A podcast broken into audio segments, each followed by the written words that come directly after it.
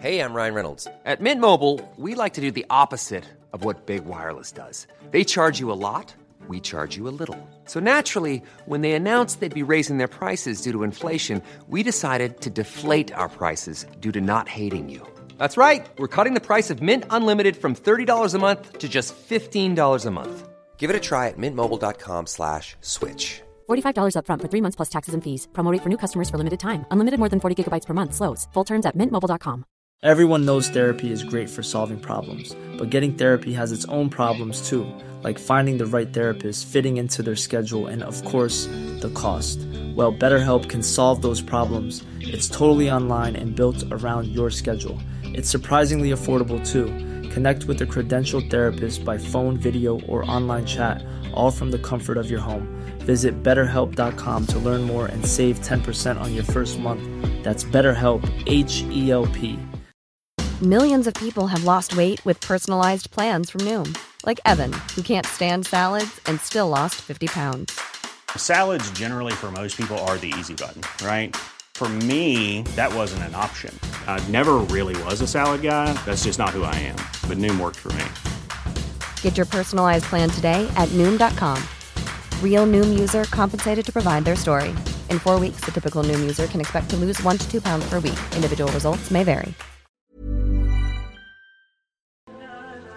Mufti Tariq Masood کے بیانات کے لیے مفتی صاحب کے official channel Mufti Tariq Masood speeches کو سبسکرائب کریں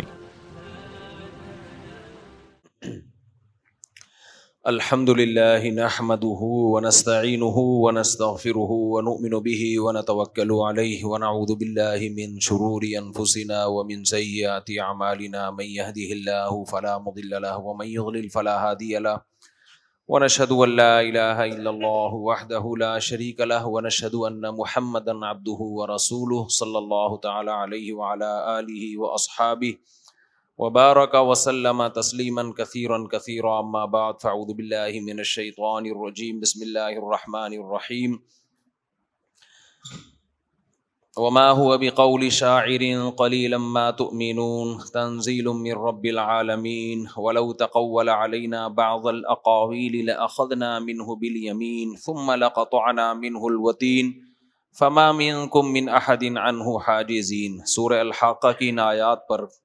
درس چل رہا ہے مسلسل اللہ تعالیٰ رسول اللہ صلی اللہ علیہ وسلم کے سچے پیغمبر ہونے کے دلائل دے رہے ہیں اس صورت میں اور بہت ساری صورتوں میں آپ کہیں گے کہ اللہ تعالیٰ ایک ہی بات کو رپیٹ کرتے جا رہے ہیں بار بار بار بار کہ یہ محمد صلی اللہ علیہ وسلم جو کلام لے کر آئے یہ گڑھا ہوا کلام نہیں ہے یہ جبریل اللہ کا کلام لے کے نبی کے پاس آئے ہیں پھر نبی اس کو لوگوں کے سامنے پیش کر رہے ہیں ویڈیو نہیں بنائے ٹھیک ہے ویڈیو تو نہیں بنا رہے پھر صحیح ہے تو نبی صلی اللہ علیہ وسلم لوگوں کے سامنے اس کو پیش کر رہے ہیں تو بار بار اللہ دلائل دلائل کہ یہ گڑا ہوا کلام نہیں ہے وما ہوا بھی شاعر یہ کسی شاعر کا کلام نہیں ہے ولا بھی کاہن یہ کسی کاہن کا کلام نہیں ہے جب بھی عام روٹین سے ہٹ کے کوئی شخص بات کرتا ہے یا تو وہ شاعروں کا کلام ہوتا ہے یا روحانی روحانیت کے نام پہ جو ڈھونگ رچانے والے لوگ ہیں ان کا کلام ہوتا ہے وہ بھی سمجھ میں نہیں آتا کسی روحانی عامل کی آپ یوٹیوب پہ تقریر سنیں آپ کی سمجھ میں نہیں آئے گا بول کیا رہے گی موکل حمزہ ٹوپی ڈرامے گھماتا رہے گا نا تو آپ کہیں گے یہ بہت پہنچی ہوئی باتیں ہیں بہت ہی عظیم لوگ ہیں یہ تو جو بھی جھوٹے لوگ ہوتے ہیں نا یا تو وہ روحانی عامل ہوں گے روحانیت مذہب کے نام پہ منجن بیچ رہے ہوتے ہیں کچھ العقول باتیں کر رہے ہوتے ہیں یا وہ شاعر ہوتے ہیں کہ ایک عام سی بات کو انہوں نے شعر کا جامع پہنا کے بڑا اٹریکٹو بنا دیا ہوتا ہے بات سادہ سی ہوتی ہے لیکن اس کا ہم وزن کلام کر کے اس میں اٹریکشن بہت زیادہ بڑھ جاتی ہے جو کاہن نجومی روحانی ڈرامے باز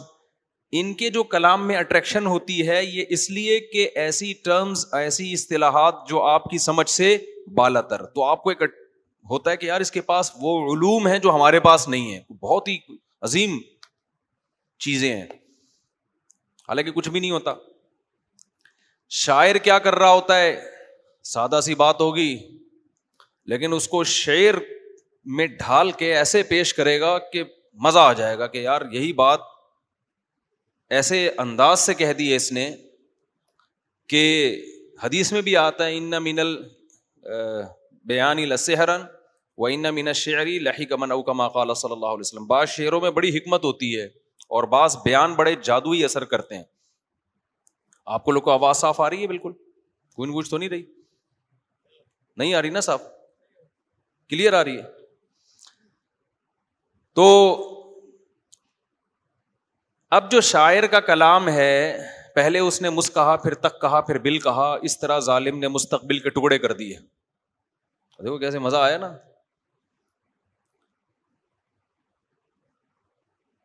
بعض دفعہ انسان یہ بتانا چھوڑے چھوڑے پھر شاعری میں زیادہ نہیں جاتا میں ہمارا ٹاپک رہ جاتا ہے تو قرآن سمجھا رہا ہے کہ دیکھو محمد صلی اللہ علیہ وسلم اگر جھوٹے ہوتے معاذ اللہ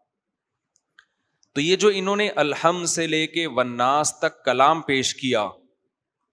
اس میں اٹریکشن تو تم مانتے ہو کہ بڑی اٹریکشن ہے چھپ چھپ کے بھی کفار سنا کرتے تھے اس میں اتنی اٹریکشن ہے کہ ایک مرتبہ اعلان ہوا کہ شراب چھوڑ دو پورے مدینہ نے شراب چھوڑ دی یہ تو یوناٹیڈ نیشن کے کسی لا میں ایسی اٹریکشن نہیں ہے یوناٹیڈ نیشن کوئی فیصلہ سنا دے نا اس میں اتنی اٹریکشن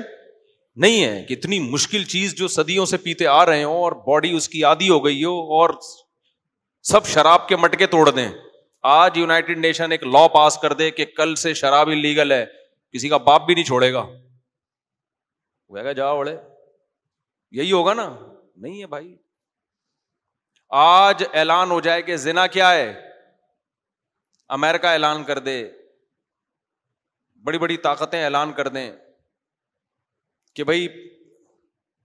یونائٹڈ نیشن سے ایک لا پاس ہو جائے کہ زنا کیا ہے پوری دنیا میں انلیگل کوئی زانی سے آپ توبہ کروا کے دکھا دو کوئی بھی نہیں چھوڑے گا ٹھیک ہے نا چھپ چھپ کے کرنا شروع کر دیں گے اور بیس راستے نکال لیں گے تو لیکن محمد صلی اللہ علیہ وسلم نے اعلان کر دیا قرآن نازل ہوا لا تقرب الزنا زنا کے قریب بھی مت جاؤ ان کا نا فاحشہ وسا سبیلا بہت برا راستہ ہے لوگوں نے کیا کیا زنا سے توبہ کر لی اور ایسے ایسے قربانی کے واقعات ہیں زنا سے کیسے کیسے اپنے آپ کو بچایا تو عرب یہ تو مانتے تھے کہ اس کلام میں اٹریکشن بہت ہے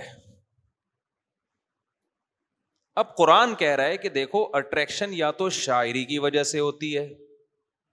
یا کوئی نجومی کاہن ایسی چیز لا رہے ہوتے ہیں اس کی وجہ سے ہوتی ہے اچھا شاعری میں کیا ہوتا ہے مبالغہ آ رہا ہے ذرا سی بات کا رائی کا پہاڑ بنا دینا تو محمد صلی اللہ علیہ وسلم نہ تو شاعر ہیں کبھی انہوں نے شعر نہیں کہا چالیس سال تمہارے درمیان رہے نہ انہوں نے زبان سے کبھی شعر کوئی ایجاد کیا ہو کسی کا شعر پڑھ کے سنا دیا ہو تو ایک الگ بات ہے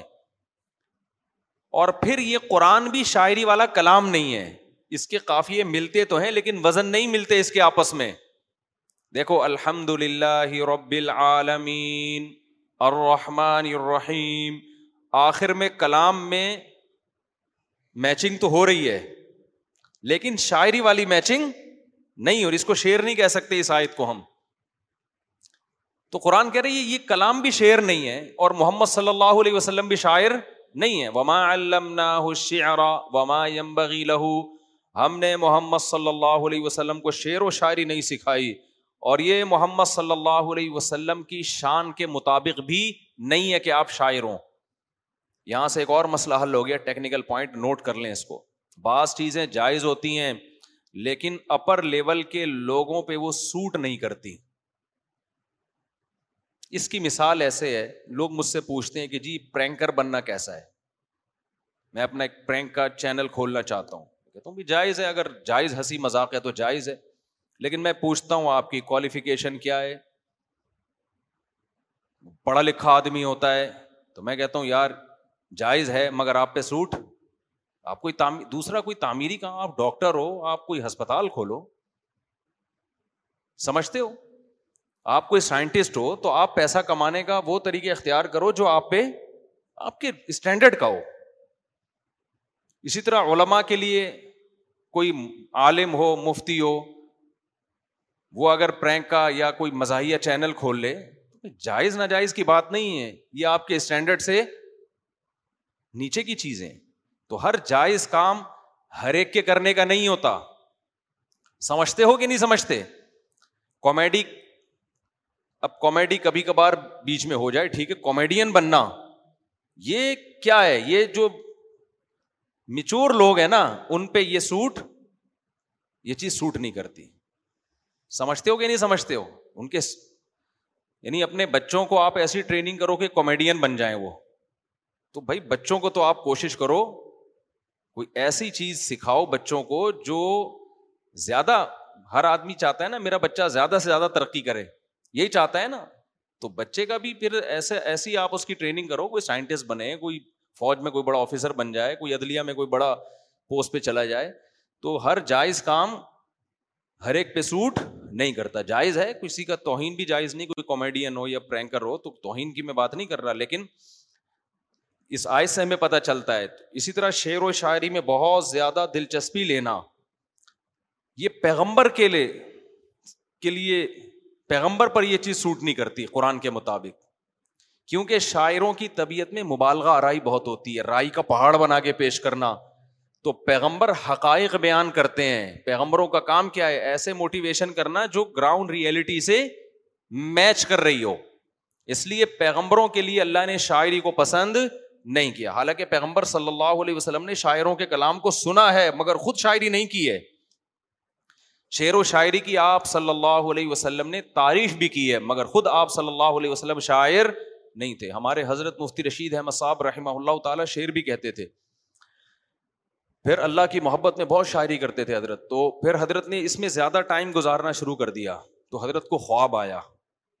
ہمارے حضرت خود یہ واقعہ ہم نے دو تین دفعہ سنا کیونکہ بہت بڑے مفتی تھے عالم تھے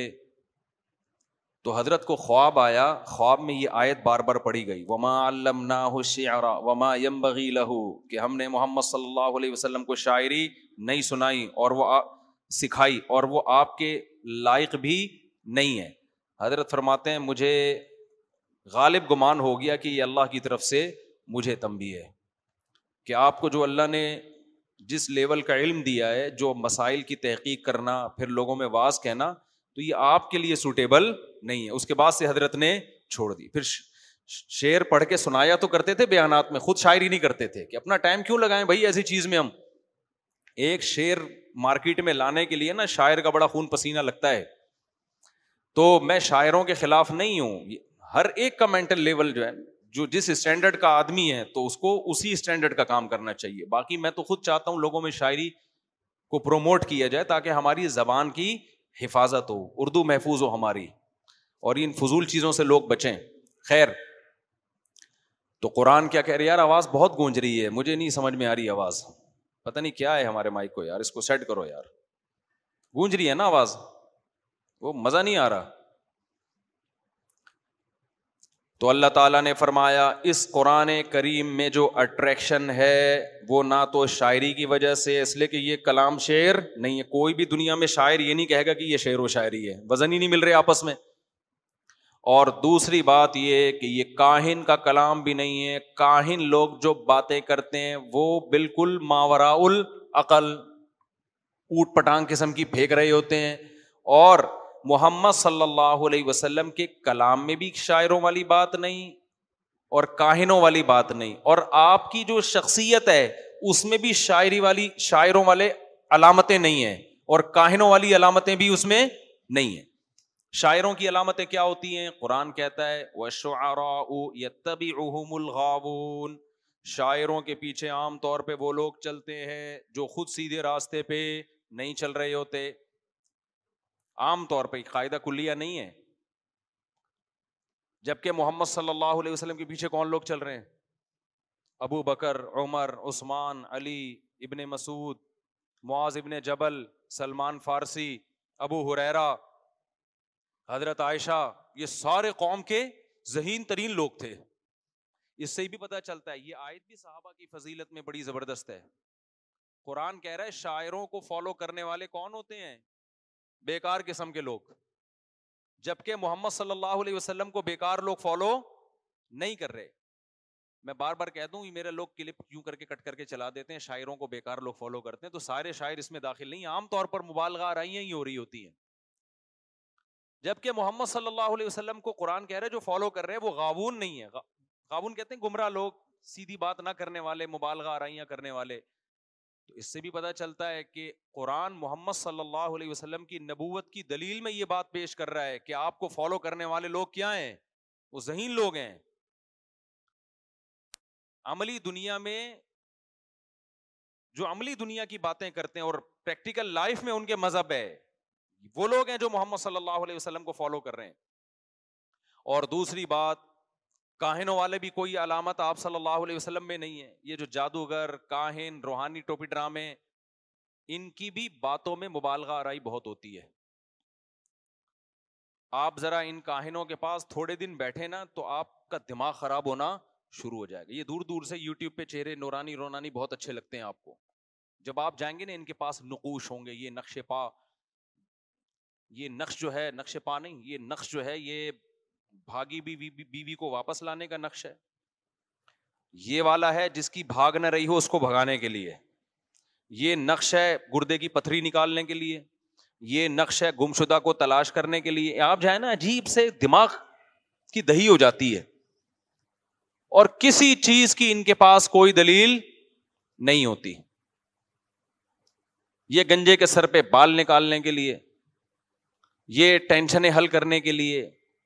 تو ایک عجیب سی ان کی زندگی نہ سر نہ پاؤں لیکن آپ قرآن کے کلام کو دیکھو یار جو بات کرتا ہے نیچر کو اپیل کرتا ہے اور آج تو قرآن زیادہ سمجھ میں آ رہا ہے مجھے کسی نے بتایا امیرکا سے آئے تھے وہ انہوں نے کہا میں گورے سے ملا وہاں بڑا پڑھا لکھا گورا اس گورے کا یہ تبصرہ تھا کہ دنیا جو ہے نا اس وقت اس نے کیمینزم کو بھی دیکھ لیا اور عیسائیت اور یہودیت کو بھی دیکھ لیا اب دنیا کے پاس اسلام کے علاوہ اس بربادی سے جس میں پوری دنیا پڑ چکی ہے اسلام کے علاوہ کوئی آپشن نہیں ہے بالآخر کیونکہ دیکھ لیا نا یہ مادہ پرستی میں جب انہوں نے مذہب کو اپنی سوسائٹی سے نکالا ہے تو مذہب نکلنے کے بعد اخلاقیات کے سارے پیمانے چینج ہو گئے زنا لیگل ہو گیا پھر لڑکوں سے بدفیلی لیگل ہو گئی ماں باپ کو اولڈ ہاؤس میں جمع کرانا لیگل ہو گیا بچے روکنا لیگل ہو گیا عورت کی مرضی میں چھ پیدا کروں دو پیدا کروں پیدا ہی نہ کروں یہ میرا ذاتی حق ہے حالانکہ یہ ذاتی ہے نہیں وجہ اس کی یہ کہ ہمارے ماں باپ اگر ہمیں روک لیتے ہمیں دنیا میں نعمت ملتی کیا زندگی کی تو قرآن نے اسلام نے ہمیں نسل روکنے سے منع کیا کہ جیسے آپ پیدا ہوئے ہو آپ کے لیے کسی نے تکلیفیں اٹھائی ہیں آپ کے ماں باپ نے آپ کے پیرنٹس نے تو اگلی نسل کے لیے آپ کو بھی تکلیفیں اٹھانی ہیں جیسے جانور جو ہے نا یہ مجبور ہیں بچے پیدا کرنے پر ان سے مشورہ نہیں لیا جاتا کہ پیدا کرنا ہے کہ نہیں کرنا یہ آٹومیٹیکلی ہے تو انسان کو بھی اسلام نے کیا کیا ہے مجبور کیا ہے کہ نسل کا کی گروتھ یہ انسانوں کے ہاتھ میں نہیں ہے کہ کتنے ہوں گے کتنے نہیں ہوں گے یہ کس کے ہاتھ میں کس سے پوچھا جائے گا یہ خدا سے پوچھا جائے گا تو نسلیں انہوں نے روکنا شروع کر دی مذہب کو جب نکالا تو نتیجہ کیا نکل رہا ہے جو تباہی بربادی اب آپ دیکھو خودکشیوں کا ریشو وہاں تھا نا اب ہمارے یہاں بھی آ گیا ہے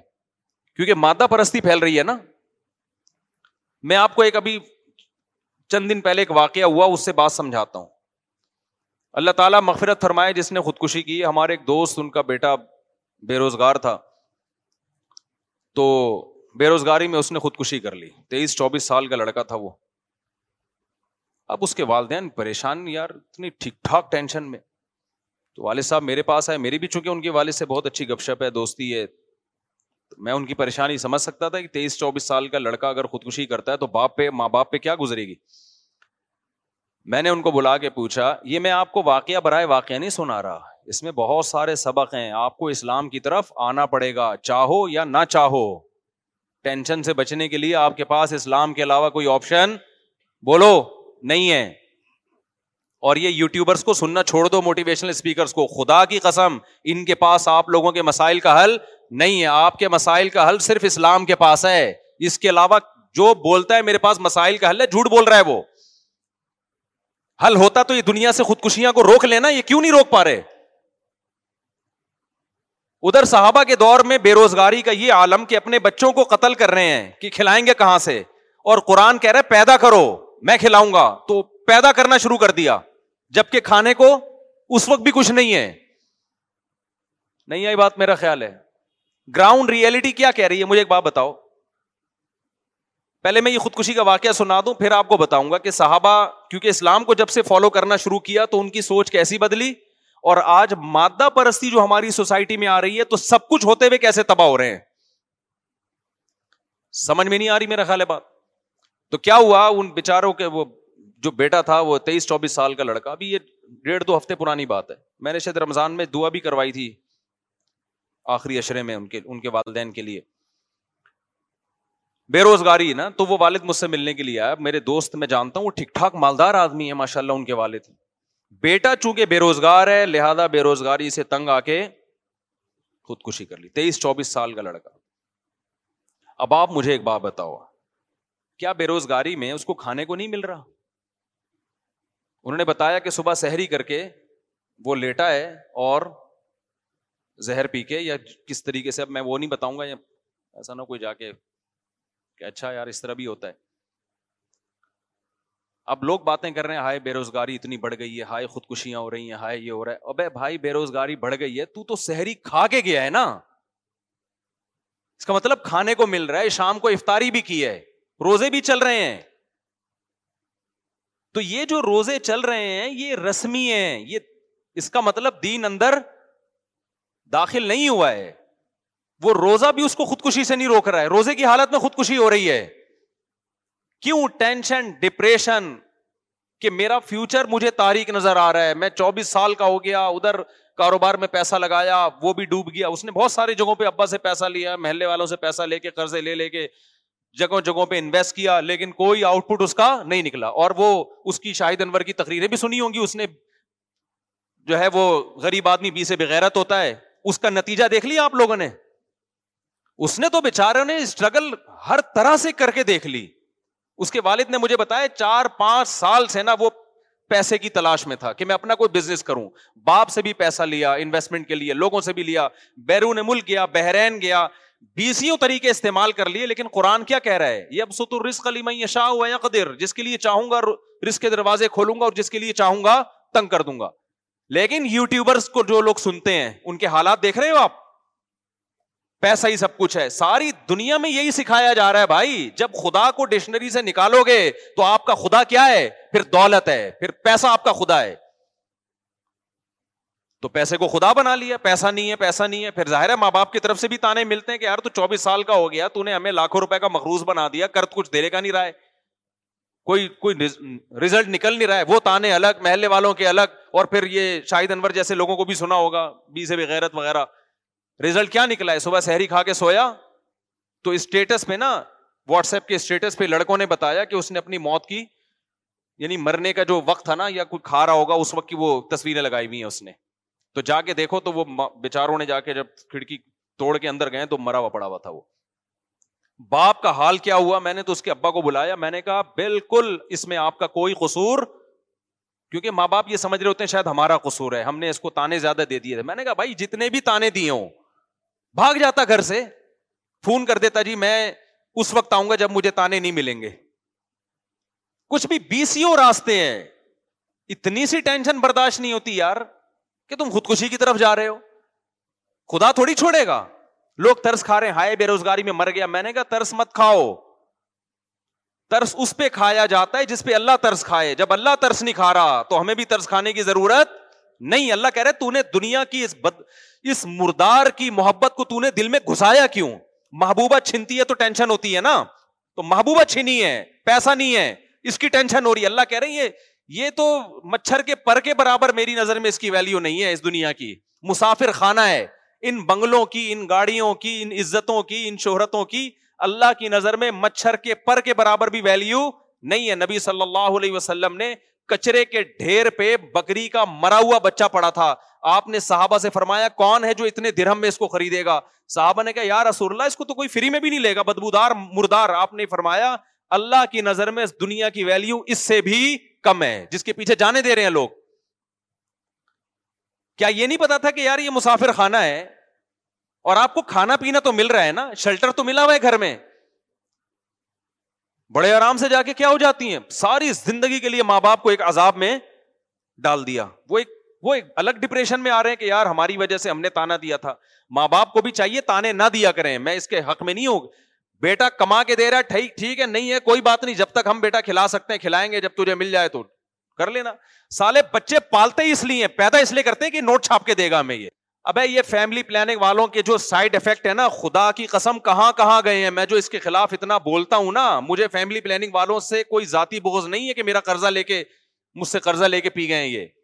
یہ جو نسل روکنے کا جو فلسفہ ہے نا اس کو سمجھو جب دو بچے ہی اچھے کیا نارا لگایا جاتا ہے تو اس کا مطلب پتا ہے کیا ہوتا ہے دو اچھا کھائیں گے ان پہ انویسٹمنٹ کم ہوگی لہذا انویسٹمنٹ کم ہے آؤٹ پٹ کیا ہے زیادہ ہے تو جب بچے زیادہ ہو گئے ان کے تو زیادہ بچے بھی نہیں ہے بےچاروں کے جب بچے زیادہ ہو گئے یا یہ کہ وہ کما کے نہیں دے رہا تو ماں باپ کا تو بچے پیدا کرنے سے جو مقصد تھا وہ کیا ہو گیا فوت تو وہ بچہ عذاب بن جاتا ہے ان کے لیے میں نے اپنے بہنوئی کا واقعہ سنایا نا یہ جو رافے واسے دو بچے آتے ہیں یہاں پہ فیل ہو گیا امتحان میں ایک میٹرک میں فیل ہو گیا پتا نہیں انٹر میں فیل ہو گیا یا نمبر کم آ گئے اب جب بچے کے نمبر کم آتے ہیں نا وہ ابا اما کو بتاتے ہوئے ڈر رہا ہوتا ہے کیونکہ دو کم بختوں نے پیدا کیے تھے یہ سوچ کے کہ ان کو پڑھا لکھا کے کیا کریں گے ہم عظیم انسان بنائیں گے دو کا رسک لیا انہوں نے اس پہ بھی خوش نہیں ہوتے رسک کیا ٹرائی کر کے دیکھتے ہیں انگریز تو اب یہ ٹرائی بھی نہیں کر رہا سمجھتے ہو نہیں آ رہی سمجھ میں تو بتا دو یار میں چھوڑ دیتا ہوں یہ باتیں میں تو وہ باتیں کروں گا نا جو میری کھوپڑی میں آ رہی ہیں تو میں یہ جو فیملی پلاننگ کے خلاف اتنا بولتا ہوں میرے بھائی یہ صرف نسل بڑھانے کا مسئلہ نہیں ہے اس کے پیچھے ایک سوچ ہے آپ کو کنجوس بنایا جا رہا ہے آپ کو دنیا پرس بنایا جا رہا ہے آپ کو کہا دو ہوں لیکن تربیت یافتہ اور تربیت یافتہ کا مطلب اچھا اچھے اخلاق نہیں تربیت یافتہ کا مطلب سٹی اسکول اور بیکن ہاؤس میں پڑھے گا اور اٹھارہواں بیس بائیس گریڈ کا آفیسر بنے گا پھر نوٹ چھاپے گا جو نوٹ چھاپے گا تو یہ تربیت یافتہ اور جو ٹماٹر کا تھیلا لگائے گا وہ غریب ہے وہ بےغیرت بھی ہے اور وہ ناکام انسان ہے جبکہ ہم جو آپ کو سوچ دے رہے ہیں وہ بھائی رکشا چلائے ٹماٹر بیچے یا کچھ بھی نہ کرے فاقوں میں ٹائم ہمارے نبی نے چالیس چالیس دن فاقے کیے ہیں بھائی سب سے کامیاب انسان تھے یہ کامیابی اور ناکامی کا معیار ہی نہیں ہے کہ تمہاری توند بھری ہوئی ہے کہ تمہاری توند خالی ہے اسلام میں کھانا تو کوئی فضیلت ہے ہی نہیں کبھی دیکھا مجھے بتاؤ اسلام نے کہا کہ دو پراٹھے کھانا اسلام میں سنت ہے اس کے ساتھ تین انڈے بھی کھایا کرو یہ تو ہماری اپنی خواہشات ہیں روزہ ہے اسلام میں بھوکا رہو اللہ نے سال میں ایک دفعہ بھوکا رہنے کا حکم دے دیا ایک مہینہ پورا کوئی ایک سال سال میں ایک مہینہ ایسا بھی آنا چاہیے تھا کہ اس میں کھانے کی ترغیب ہو اسلامی عبادتوں میں نا صرف تین دن ایسے ہیں جس میں کھانے کی ترغیب ہے اور وہ بھی اللہ کی مرضی کا کھاؤ گے اپنی مرضی کا نہیں وہ ہے بقرعید ایام اکلن و شربن حدیث میں آتے ہیں کھانے پینے کے ایام ہے لیکن اس میں بھی آپ کو پراٹھے پھوڑنے کا نہیں ہے یا آپ لڈو کھانا شروع کر دیں اس میں بھی گوشت کھانے کا حکم ہے جس سے آپ کا فیٹ نہیں بڑھتا موٹے نہیں ہوتے آپ تو یہ جو سوچ ہے نا یہ فیملی پلاننگ والوں نے دی ہے یہ بڑی ڈینجرس سوچ ہے کہ آپ اللہ پہ توکل کرنا چھوڑ دو اور نسل روکنا شروع کر دو اس لیے کہ ہم نے اپنے بچوں کو سٹی اسکول اور بیکن ہاؤس میں پڑھانا ہے اور پھر پڑھا کے کیا کرنا ہے اگر کسی کو پتا چل جائے میرا بچہ بیکن ہاؤس میں پڑھے گا اور ٹماٹر بیچے گا تو خدا کی قسم وہ نہیں پڑھائے گا اس اس کو کا مقصد ایجوکیشن نہیں ہے اس کا مقصد اس کو کماؤ پوت بنانا ہے کمانے والا بنانا ہے یہ سوچ سے جب بچے پیدا کرو گے میرے بھائی تو خودکشیاں بھی ہوں گی بچہ نہیں کرے گا تو باپ کرے گا خودکشی کہ کم بہت دو میں نے پیدا کیے تھے اس سوچ سے کہ بہت اونچے نکلیں گے یہ نکلے کیا تو میں اپنے بھانجے کا واقعہ سنا رہا تھا امتحان میں فیل ہو گیا بچہ آج بچہ امتحان میں فیل ہو باپ کو بتاتے ہوئے ڈرتا ہے کہ میرا بنے گا کیا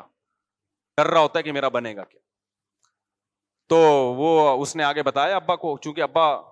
کا حضرت مفتی رشید احمد صاحب سے تعلق رہا ہے گھر میں دین کا ماحول ہے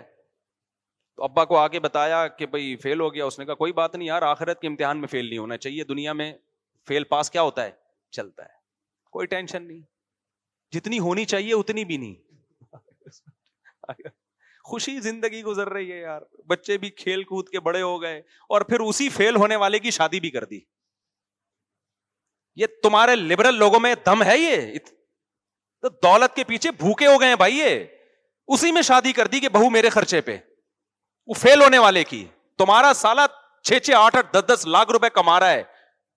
پھر بھی شادی نہیں کرتے کہ اس بغیرت کی آمدن میں کہیں بہو شریک نہ ہو جائے وہ بھو کھا جائے گی ہمارے حصے کا مجھے غصہ آ رہا ہے میں میں تو سارا دیکھتا رہتا ہوں نا لوگوں کو تو تم میرے بھائی اسلام کو صحیح طرح سے قبول کر لو وہ والا نہیں کہ ظاہری رسومات بس اسلام کی ہوں اندر نہ داخل ہو اندر جب تک اسلام نہیں جائے گا نا تو اس وقت تک آپ کو سکون نہیں ملے گا ڈپریشن میں مرو گے جاپان میں سب سے زیادہ خودکشیاں ہوتی ہیں وہ اپنے آپ سے خودکشیاں نہیں بچا بنا اپنے آپ کو خودکشی سے نہیں روک سکے اپنے آپ کو ڈپریشن سے نہیں روک سکے تو تمہیں یہ ڈپریشن سے کیسے روکیں گے نہیں آ رہی میرا حال ہے بات سمجھ میں اس سے تو وہ گورنمنٹ کا ہوا اچھا اچھا بچہ ہے جو کھڑکیوں سے بھاگ بھاگ بھاگ بھاگ کے پڑا ہوتا ہے وہ گورنمنٹ اسکولوں کے بچوں کو دیکھو ان میں آپ کو ڈپریشن بھی کم نظر آئے گی جاتے ہیں تو بعض دفعہ تو اسکول ہی نہیں ہوتا گورنمنٹ کے اسکولوں کا حال بتا رہا ہوں بچہ گیا اسکول ہی نہیں ہے نا نقشے پہ اسکول ہے حقیقت میں اب تک اسکول بنا ہی نہیں بعض دفعہ اسکول بنا ہوتا ہے دروازے نہیں ہوتے اس کو پتا ہی نہیں ہوتا کدھر سے داخل ہونا ہے میں نے گورنمنٹ اسکولوں کا تو یہی حال ہے کھڑکیاں ٹوٹی ہوئی ہیں دروازے ٹوٹے ہوئے ہیں ٹیچر آ رہا ہے نہیں آ رہا بچے کو اپنا مستقبل تاریخ نظر آ رہا ہے مگر وہ نوٹ چھاپنے کی مشین بن جاتا ہے فیوچر میں اور ڈپریشن تو ہوتی نہیں اس کو کیونکہ اس کو تو کوئی ہے ہی نہیں آپ لوگوں نے پلاننگ بنائی ہوئی ہے میں نے اتنی دولت کمانی ہے میں نے اتنا پیسہ کمانا ہے میں نے اتنی عزت چاہنی ہے میرا یہ ہدف ہے میں نے یہاں تک پہنچنا ہے اسٹرگل اور محنت اس کے بعد جب ریزلٹ جن لوگوں کا جو پورے ہو جاتے ہیں نا اس میں وہ تو ہمیں نظر آ رہے ہوتے ہیں پھر موٹیویشنل اسپیکر ان کو لا رہے ہوتے ہیں دیکھیے اسٹرگل کا نتیجہ دیکھیے آپ اصل میں سب گورا کہتا ہے کہ محنت کرو محنت انہوں نے محنت کی آج کہاں تک پہنچے ہوئے ابے تو ان سو آدمیوں کو بھی لے کر آ اس خودکشی کرنے والے نوجوان کی طرح جنہوں نے دن رات محنت کی اور ایمانداری سے محنت کی مگر ریزلٹ کیا نکلا زیرو ان کو بھی تو لے کر آؤ نا پھر میں پوچھتا ہوں وہ مارکیٹ سے کیا ہوتے ہیں شارٹ شارٹ ہوتے ہیں گوروں میں بھی شارٹ وہ گورے بھی نہیں لاتے ان لوگوں کو یہ جو گوروں میں کھمبوں سے لٹک لٹک کے مر رہے ہیں جاپان میں اور سویڈن میں سارے وہی ہیں اسٹرگل تھی ریزلٹ کیا تھا زیرو اور بلکہ ان میں تو ایسے بہت سے لوگ ہیں اسٹرگل تھی ریزلٹ بھی پورا آیا پھر بھی کھمبے سے چپک کے مرا ہے یہ میں کھمبا کی مثال کراچی کے حساب سے دے رہا ہوں وہاں کھمبے سے چپک کے نہیں مرتے وہاں تو ہے نا وہ تو اوپر سے چھلانگ لگائے گا میں نے تو ایسی جگہ دیکھی ہیں اب ولاگ میں یہ جگہ ہم دکھا نہیں سکتے ویزے بند ہو جائیں گے ٹھیک ہے نا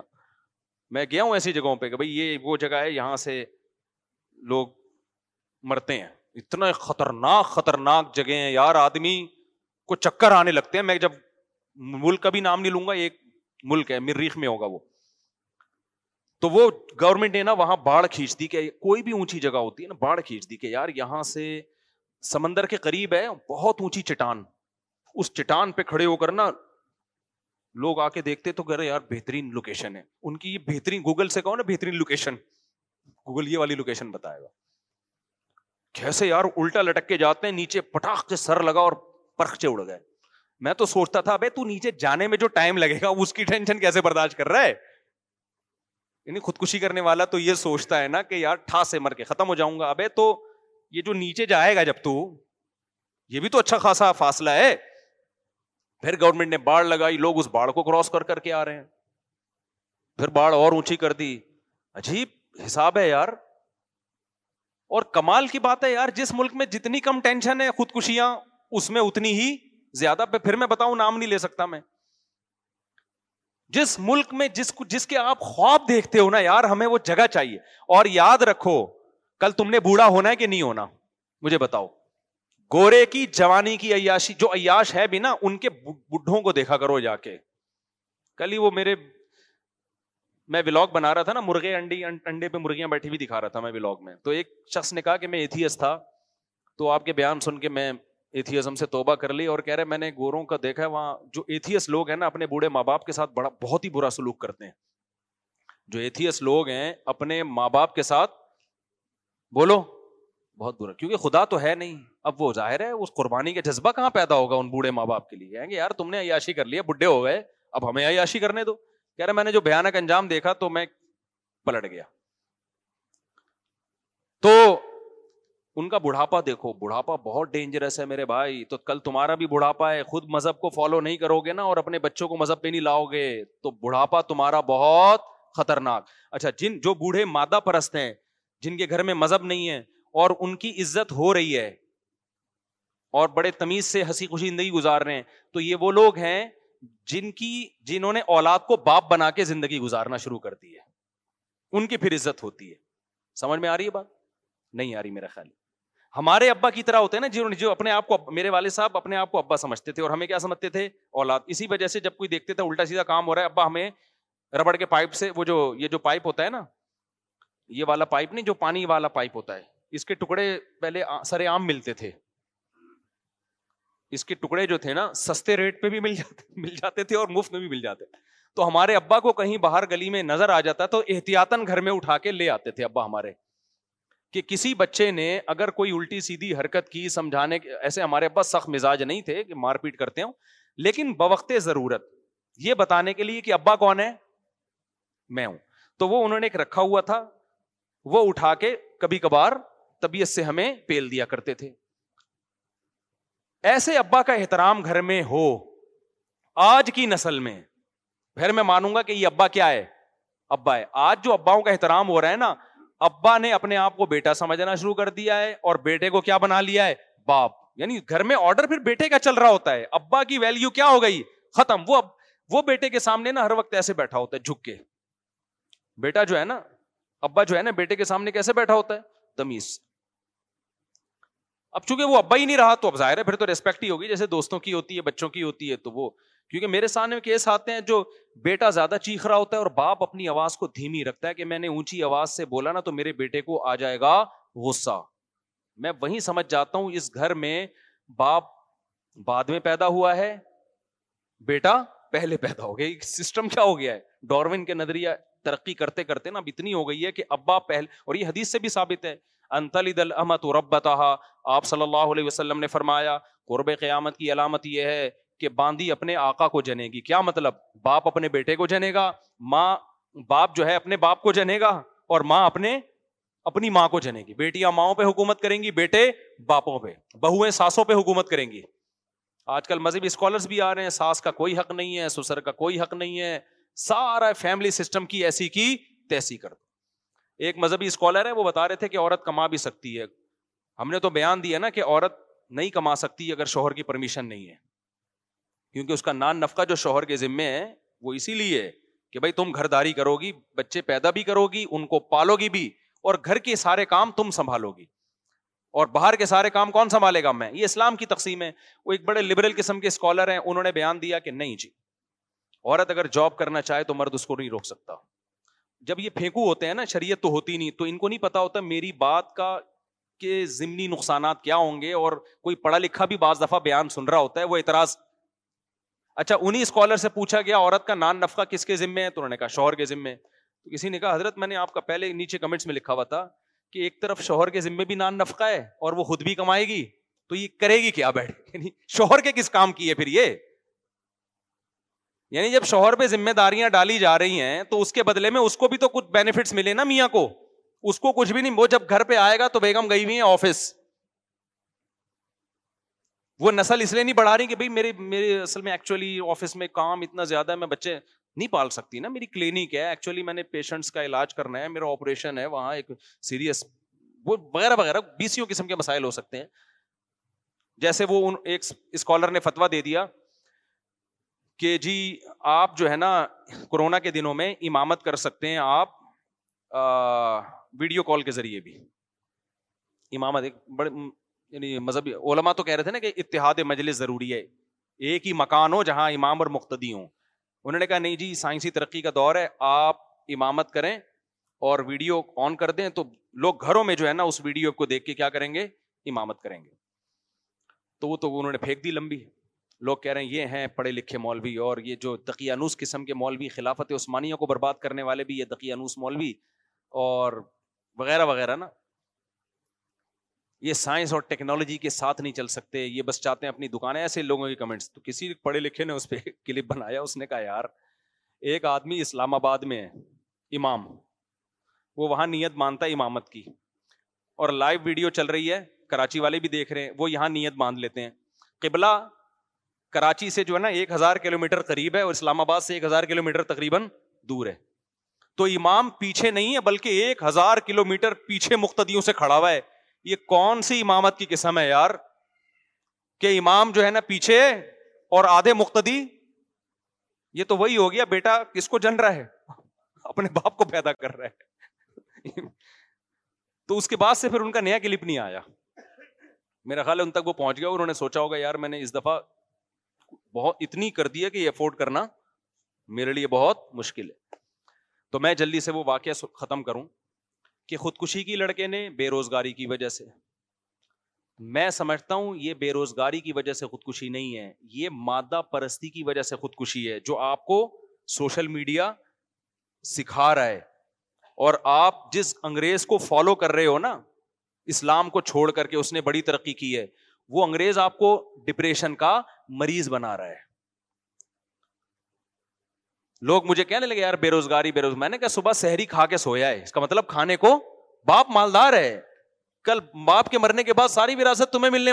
اور شاید اکلوتا بیٹا تھا وہ ساری وراثت تمہیں ملنے والی ہے ایسے بہت سارے واقعات آ رہے ہیں اب لوگ تو کہہ دیں گے کہ یار یہ کیا کریں بے روزگاری میں وہ بھائی تمہیں جب تک کھانا پینا مل رہا ہے تمہاری اپنی ضرورتوں کو محدود کرو یہ دنیا مسافر خانہ ہے میری اور آپ کی ضرورت دو وقت کی روٹی ہے نبی صلی اللہ علیہ وسلم نے فرمایا دو وقت کی روٹی کسی کو مل جائے اور سر چھپانے کے لیے جگہ مل جائے اور جسم کسی بڑی بیماری سے محفوظ ہو تو ایسے ہے جیسے اللہ نے پوری دنیا کی دولت سمیٹ کر دے دی بس اب اگر آپ ٹینشن لوگے تو اس کا مطلب آپ ذہنی طور پر بیمار ہو حقیقت میں آپ کو پریشانی نہیں ہے اب آپ اس چیز کی ٹینشن لے رہے ہو اور جو لوگ کہتے ہیں نا تانے تانے مل رہے ہیں ماں باپ کی طرف سے تو بھائی نکل جاؤ گھر سے اچھا ان کے ابا کو میں نے کیا مشورہ دیا وہ بھی میں بتا دوں اب بیٹے کی ٹینشن تو بیٹا تو گیا خودکشی کی ابا آئے کہہ رہے ہیں مجھے ایک تو بیٹے کی موت کی ٹینشن اب رشتے دار مجھے تانے دے رہے ہیں کہ تم نے چونکہ اس کو بے روزگاری کا تانا دیا تھا نا اچھا ابا بے روزگاری کا تانا نہیں دے رہے تھے ابا یہ دے رہے تھے ایک تانا کہ یار لاکھوں روپے لے کے مجھے مخروض بنا دیا تم نے ابا منع کر رہے تھے قرضہ نہ لو کسی سے جتنا اللہ نے دیا ہے اسی میں کاروبار کی کوشش کرو قرضے نہ چڑھاؤ یہ بات بالکل ٹھیک تھی نا ابا کی ابے کیا ہو گیا بھائی ابا کو ابا دیندار آدمی ہے ابا پرہیزگار آدمی ابا کو یہ ٹینشن نہیں ہے کہ بیٹا کما کے نہیں کھلا رہا وہ ابا کا چلتا پھرتا کاروبار ہے وہ تو ماشاء اللہ داڑھی ہے نمازی ہے وہ تو اس کو ٹینشن نہیں ہے دینداروں کو تھوڑی ٹینشن ہوتی ہے بیٹا کما رہا ہے کہ نہیں کما رہا ہے رہا ہے ٹھیک ہے نہیں کما رہا تو بیٹا جب تک ہمارے خرچے پہ کھا رہا ہے کھاتا رہے ہاں اب ہمارے ابا کی طرح ہینڈر سے کٹتے رہیں گے تھوڑے تھوڑے ہر دنوں کے بعد احتیاطن کیا ہوگا کٹتا رہے گا آدمی جیسے ہم کٹتے تھے ہمیں تو ابا سے جب پٹے ہیں تو کبھی خیال نہیں آیا کہ ابا نے ہمیں مارا کیوں تھوڑی دیر ٹینشن ہوئی اس کے بعد نارمل لائف کہ بھائی ابا ہے یار ابا کے احسانات کیا ہے گھر ہمیں ابا کی وجہ سے ملا بھائی نام ہمیں ابا کی وجہ سے ملا عزت ہمیں آپ کے ابا لیس اگر ہوں انگریزوں میں تو ابا ہونے نہ ہونے سے کوئی فرق نہیں پڑتا عزت میں بھی کوئی کمی نہیں آتی لیکن ہماری سوسائٹی میں اگر کسی کو پتا چلے یہ وداؤٹ ابا ہے اس کے ابا کا پتا ہی نہیں ہے کوئی دو ٹکے کی عزت رہے گی اس کی مجھے لگ رہا ہے آپ لوگ کے یہاں رہے تو بولو نا نہیں گیا یار کیا عزت ہوگی آپ کو رشتہ لینے کے لیے جاؤ جی آپ کے والد صاحب کیا کرتے ہیں میرے والد صاحب ہے ہی نہیں وہ سمجھیں گے شاید انتقال ہو گیا کہ انتقال بھی پتا ہی نہیں بس والدہ نے بتایا میں ماں ہوں ابا کا ہم نے نہ پوچھا نہ کبھی کوئی تحقیق کی رشتہ ملے گا آپ کو وہ کہے گا بھائی پھر آپ جائیں ایسے لوگوں کے یہاں جن کے ابا نہیں ہوتے وہ لوگ دے دیں گے آپ کو ہم لوگ کے یہاں چونکہ ہوتے ہیں اس لیے ہم لوگ یا تو قبر دکھا یا ابا دکھا ہمیں یا تو زندہ دکھا یا مردہ دکھا تو انسان کو باپ سے کیا ملتی ہے عزت باپ کسی نے بڑی پیاری بات کہی ہے کہ آپ کا دوست چاہتا ہے کہ آپ اس سے نیچے رہیں دوست کبھی نہیں چاہے گا کہ یہ کاروبار میں تعلیم میں عزت میں میرے برابر آ جائے وہ تھوڑا سا آپ کو کیا چاہے گا اس کو پتا ہے یار یہ میرے برابر آ گیا نا تو پھر یہ مجھے آنکھیں دکھائے گا وہ ہمیشہ کیا چاہتا ہے آپ اس سے تھوڑا سا نیچے یہ جو دوست ایک دوسرے کے مشورے دے رہے تھے نا یہ کر لے وہ کر لے اس پہ کبھی بھی عمل نہیں کیا کرو اللہ ماشاء اللہ بہت ہی کوئی مخلص دوست ہو ورنہ وہ وہ اس چکر میں نہیں ہو اپنا تو کبھی بھی نہیں بتائے گا پورے پورے راز اپنے نہیں بتائے گا میں نے کیا کیا کہاں سے مال اٹھاتا ہوں کدھر بیچتا ہوں اس کو پتا ہے یار یہ تو بالکل میرے جیسا کاروباری بن جائے گا تھوڑا سا تھوڑا سا کچھ مخفی رکھ کے شیئر کر رہا ہوتا ہے چیزیں اللہ ماشاء اللہ سارے ایک جیسے نہیں ہوتے کچھ مخلص لوگ بھی ہوتے ہیں لیکن شارٹ ہے مارکیٹ میں بہت تھوڑے ہیں تو دوست یہ چاہتا ہے کہ آپ ترقی کرو مگر آپ سے نیچے نیچے دوستی کا تقاضا ہے کہ ترقی تو وہ چاہتا ہے لیکن اتنی نہیں کہ وہ آپ کے برابر آ جائے بھائی کا رشتہ یہ ہوتا ہے بھائی چاہتا ہے کہ آپ ترقی کرو آپ کے برابر آ جاؤ لیکن وہ بھی یہ بہت کم بھائی ایسے ہوتے ہیں جو یہ چاہیں کہ یہ مجھ سے آگے نکل جائے کیونکہ وہاں پھر جیلسی کا انصر پیدا ہونا شروع ہو جاتا ہے یار یہ تو ہمارا ہی باپ بن گیا ہے بھائی تو وہ بھی چاہے گا ترقی کرو مگر کہاں تک بولنے پہ گورنمنٹ نے پابندی لگائی ہے آپ کے برابر آ جائے وہ لیکن باپ پتہ ہے کیا چاہتا ہے باپ کی ہمیشہ ہمیشہ یہ خواہش ہوتی ہے کہ میری جو اولاد ہے وہ مجھ سے آگے نکلے ایسا پیارا اللہ نے رشتہ بنایا یہ تو وہ اگر کبھی ہینڈر سے پکڑ کے کوٹ دے تو یار مار کھاؤ اس میں یہ تو فضیلت کی چیز ہے آنا شروع کر دیں گھر جا کے اپنی اولادوں کو بلا وجہ میں تو اولادوں کو مشورہ دے رہا ہوں باپوں کو مشورہ نہیں دے رہا کہ آپ باپ ہونا ثابت کرنے کے لیے کوٹا کریں میں اولادوں کو کہہ رہا ہوں اگر ابا تھوڑے سخت مزاج ہے تو اللہ کے لیے کیا کر لو بولو نا برداشت کر لو تو اب مسئلہ کیا ہے آج کل برداشتیں کیا ہو گئی ہیں ختم بچہ پیدا کیا پیسہ کما کے دے گا اچھا میں ان کے ابا کا واقعہ مکمل کر دوں ان کے ابا جب ٹینشن میں آئے نا کہ یار کہہ رہے اب میرے لیے ایک ٹینشن کھڑی ہو گئی ہے ہر خاندان میں شخص مجھے تانے دے رہا ہے کہ تم نے بے روزگاری کے تانے دیے تھے بچے کو تم نے جو ہے وہ اچھا تانے تو سارا ہی خاندان دے رہا تھا اس کو یہ تو یہ تانا دے رہے تھے کہ میرے اوپر جو لاکھوں روپے کا تم نے قرضہ چڑھا دیا جو میں بار بار منع کر رہا تھا کہ قرضے نہ لو جو عزت دار آدمی ہوتا ہے نا وہ یہ برداشت نہیں کرتا کہ اس کے گھر پہ کوئی دروازہ نوک کر کے اپنے پیسے مانگے عزت دار آدمی کے لیے بہت بڑی ٹینشن ہے یہ رہے کہ نہیں سمجھ رہے اب اولاد نے باپ کی پرمیشن کے بغیر قرضے لیے اور ٹینشن میں کس کو ڈال دیا باپ کو ڈال دیا تو باپ کی ٹینشن تو بجا ہے نا بالکل اب وہ کہہ رہے ہیں وہ میرے پاس بےچارے پہلے بھی آئے کہ یار میں اتنی ٹینشن میں پڑ گیا ہوں ہر آدمی آ رہا ہے میں بچے کو کہہ رہا ہوں کہ نے مجھے کس مصیبت میں ڈال دیا ہے یہ تو حق بنتا تھا نا اب بچے نے کیا کیا جا کے خودکشی کر لی اب سارا خاندان ان کو تانے ان کو تانے دے رہا ہے کہ دیکھو تم نے اس کو قرضوں کا تانا دیا تمہاری وجہ سے خودکشی اب یہ ایک تو بچے کا غم اولاد سے بہرحال انسان کو فطری محبت ہوتی ہے اتنی بےچاروں نے دعائیں کی مغفرت کے لیے میرے پاس بھی آئے تو میرے پاس اب پھر دوبارہ جب دوسری دفعہ آئے نا آنکھیں اندر گئی ہوئی ہلکے پڑے ہوئے ان کے رو رو کے حال خراب اور کہہ رہے اب میں ایک نئی ٹینشن میں جا رہا ہوں میری بیوی مجھے ٹینشن دے رہی ہے میرے گھر والے مجھے ٹینشن دے رہے ہیں کہ تمہاری وجہ سے بچے نے خودکشی کی ہے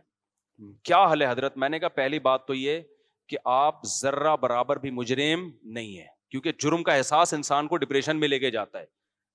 اور میں نے کہا اگر آپ سے غلطی بھی ہوئی ہے نا اس کا بھی اسلام نے حل دیا بھائی اسلام کے پاس سب چیزوں کا حل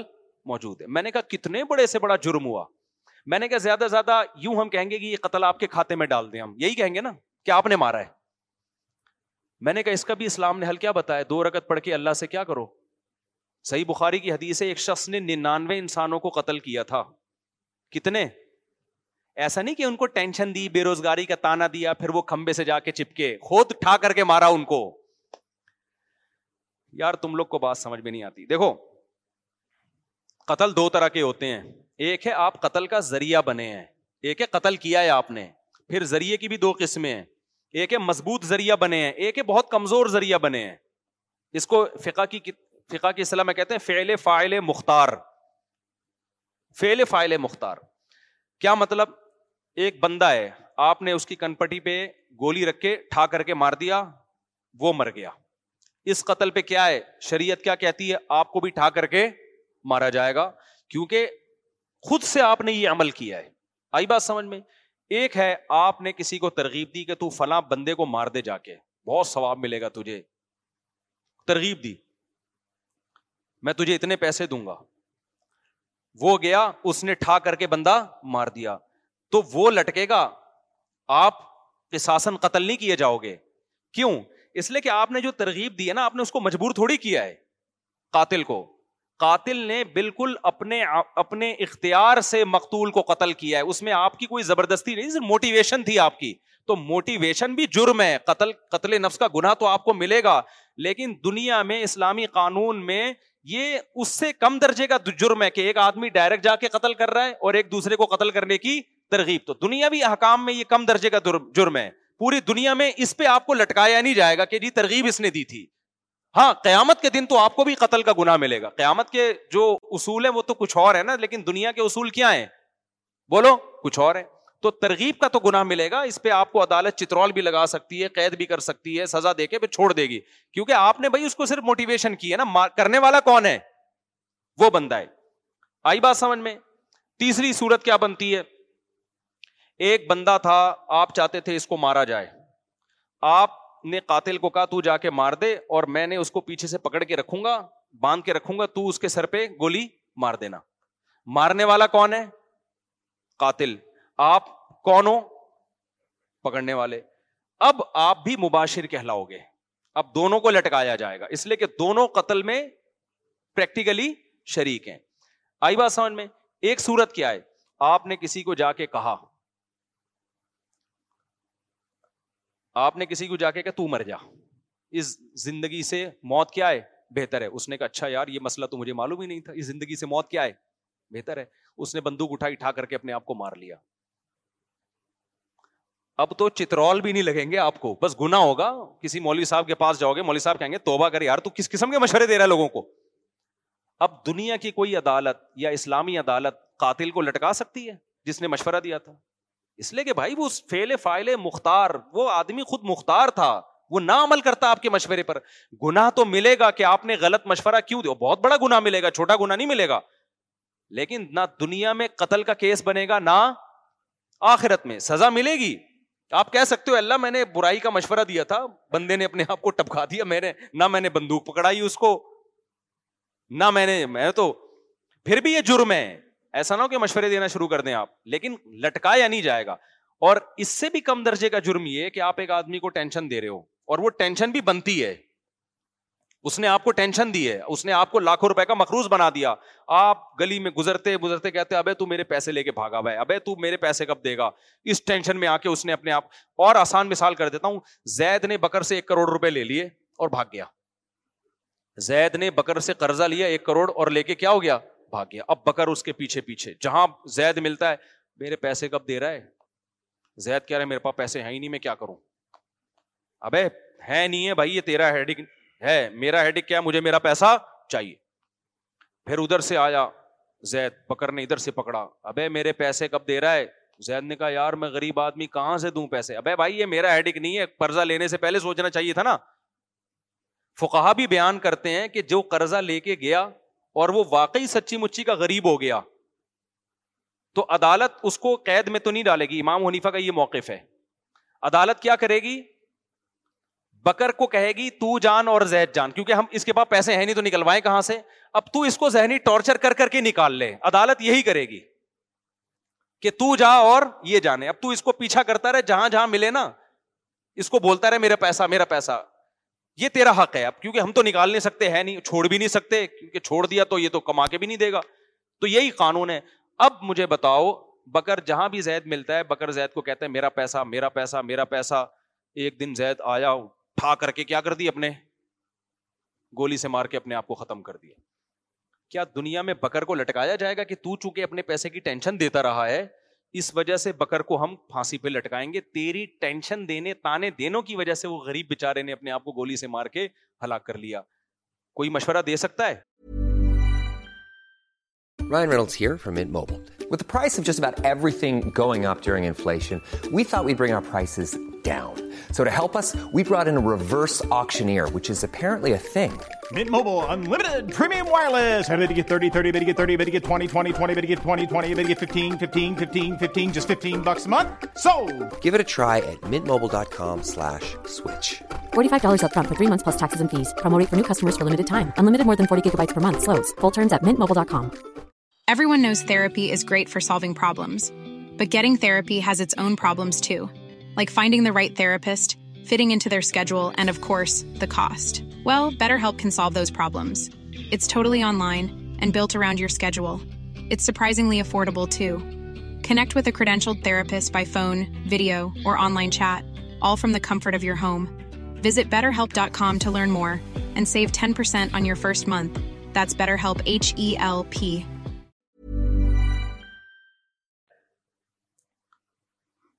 بکر کیا کہے گا وہ بھائی میرا پیسہ لے کے بھاگا ہوا تھا میں ٹینشن بھی نہ وہ میرا ایک کروڑ لے لیا میں اس کو ٹینشن بھی نہ دوں یہ کون تھا مذہب ہے بھائی ہم کہیں گے دیکھ تیرے ٹینشن کی وجہ سے اس نے اپنے آپ کو گولی ماری ہے اس لیے ہم تجھے بھی چترول ماریں گے گولی نہیں ماریں گے تو کم از کم ڈنڈوں سے کوٹیں گے ہم تجھے تو بتاؤ یہ پاگل پنے کی باتیں ہوں گی کہ نہیں ہوں گی ہم اس کو کہیں گے بھائی جان اس نے پیسے جب لیے تھے اس کو سوچنا چاہیے تھا کہ میں جب دے نہیں سکتا یا پیسہ ڈوب سکتا ہے تو میں کہاں سے دوں گا تو اب اس نے اگر اپنے آپ کو گولی ماری ہے تو یہ اس کا اپنا عمل ہے اس گولی میں اس کا کوئی اختیار نہیں ہے لہٰذا گناہ گار نہیں ہے تو میں نے ان کے ابا کو یہ بات سمجھائی میں نے نے کہا نہ آپ اپنے بیٹے کے کن پٹی پہ رکھ کے گولی ماری صحیح ہے نا نہ آپ نے اگر اپنے بیٹے کو تانے دیے تو کسی ناجائز بات پہ تانا نہیں دیا کہ بلا وجہ اس کو تانا دے رہے ہو کہ تو چار شادیاں کیوں کر کے بیٹھ گیا اپنے خرچے پہ تو نے چار شادیاں کی لہٰذا اتنے تانے دیے کہ آج ایک اطلاع کہ ایک آدمی نے دو شادیاں کی آج ہی کی میسج آیا اور اتنے لوگوں نے تانے دیے اس نے اپنے آپ کو خودکشی کر کے ہلاک کر دیا یہاں تو تانا دینے والے غلط تھے نا خودکشی کرنے والا تو جائے جہنم اللہ بچائے اس کو ہم تو نہیں بدوا کرتے لیکن رپورٹ تو یہی ہے کہ جہنم میں جاتا ہے دنیا میں بھی جہنم دو بیویاں اور آخرت میں بھی کیا ہے آخرت بھی جہنم یار یہ تو قابل طرح سے آدمی معلوم ہوتا ہے تو لیکن ایسے موقع پہ تانے دینے والوں نے غلط کیا نا تو وہاں تو تانا دینے والوں کی برائی کی جائے گی یار ایک جائز کام پہ کیوں تم کیوں تانا دے رہے ہو تو میں نے ان کے ابا کو کہا کہ میں نے کہا دیکھو آپ نے ایک تو ناجائز بات پہ تانا دیا ناجائز بات پہ تانا نہیں دیا اس نے آپ کی پرمیشن کے بغیر کروڑوں روپے کا قرضہ اپنے اوپر چڑھا کے آپ کو بھی ٹینشن کیونکہ قرضے والے نہیں دیکھتے کہ بیٹے نے لیا کہ باپ نے وہ تو باپ کو بھی پکڑتے ہیں جا کے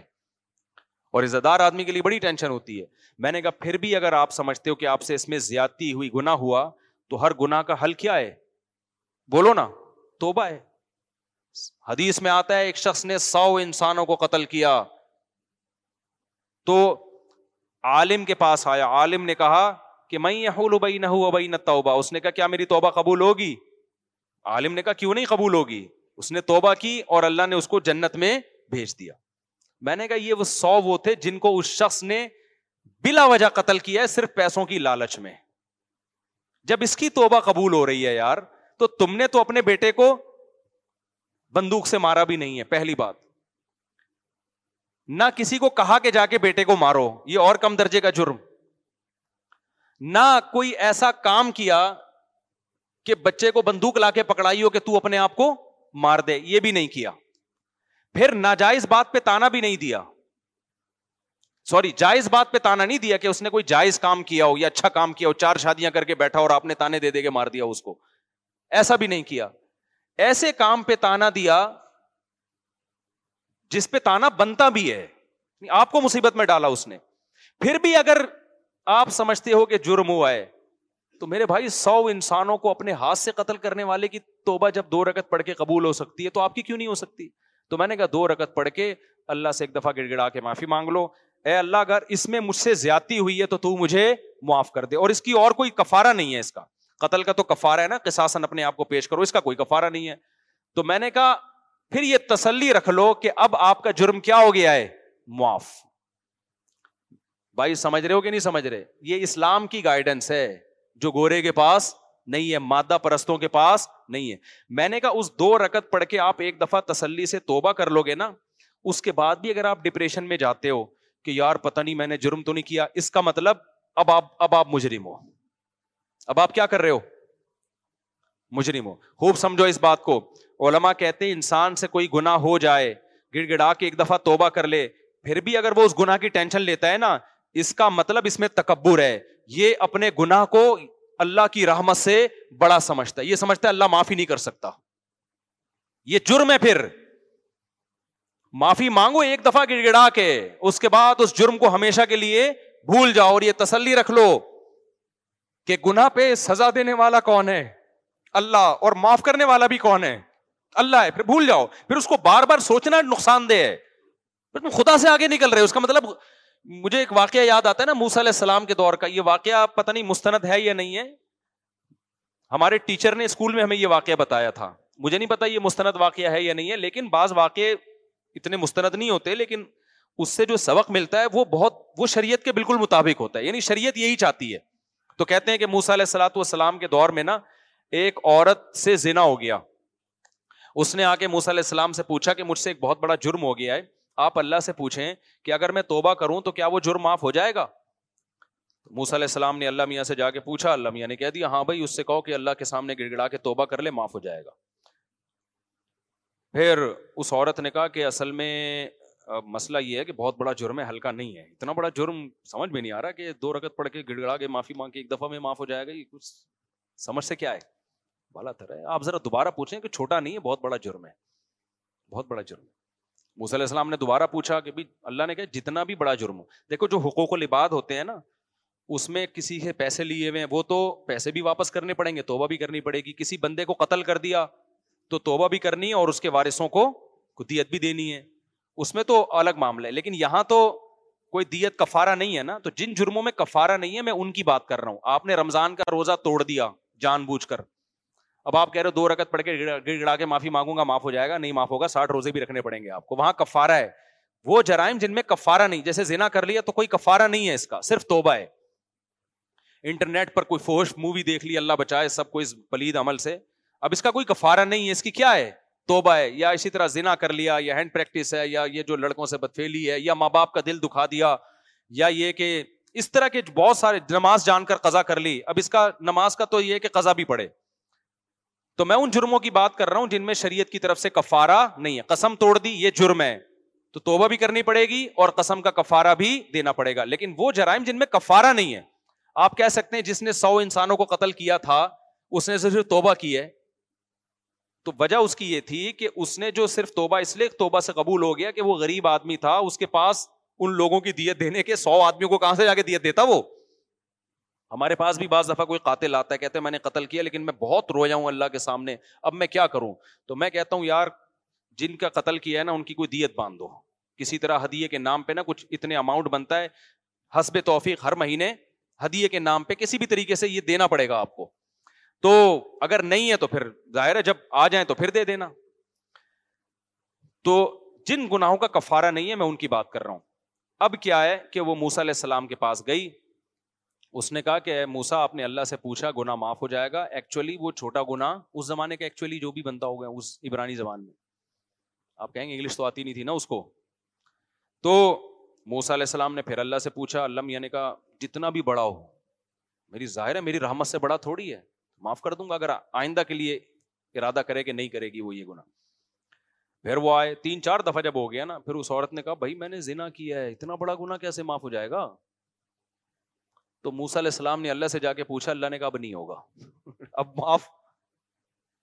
نہیں اس لیے کہ جو جس کو خود میری رحمت پہ یقین نہیں ہے موسا کلیم اللہ بار بار بتا رہے ہیں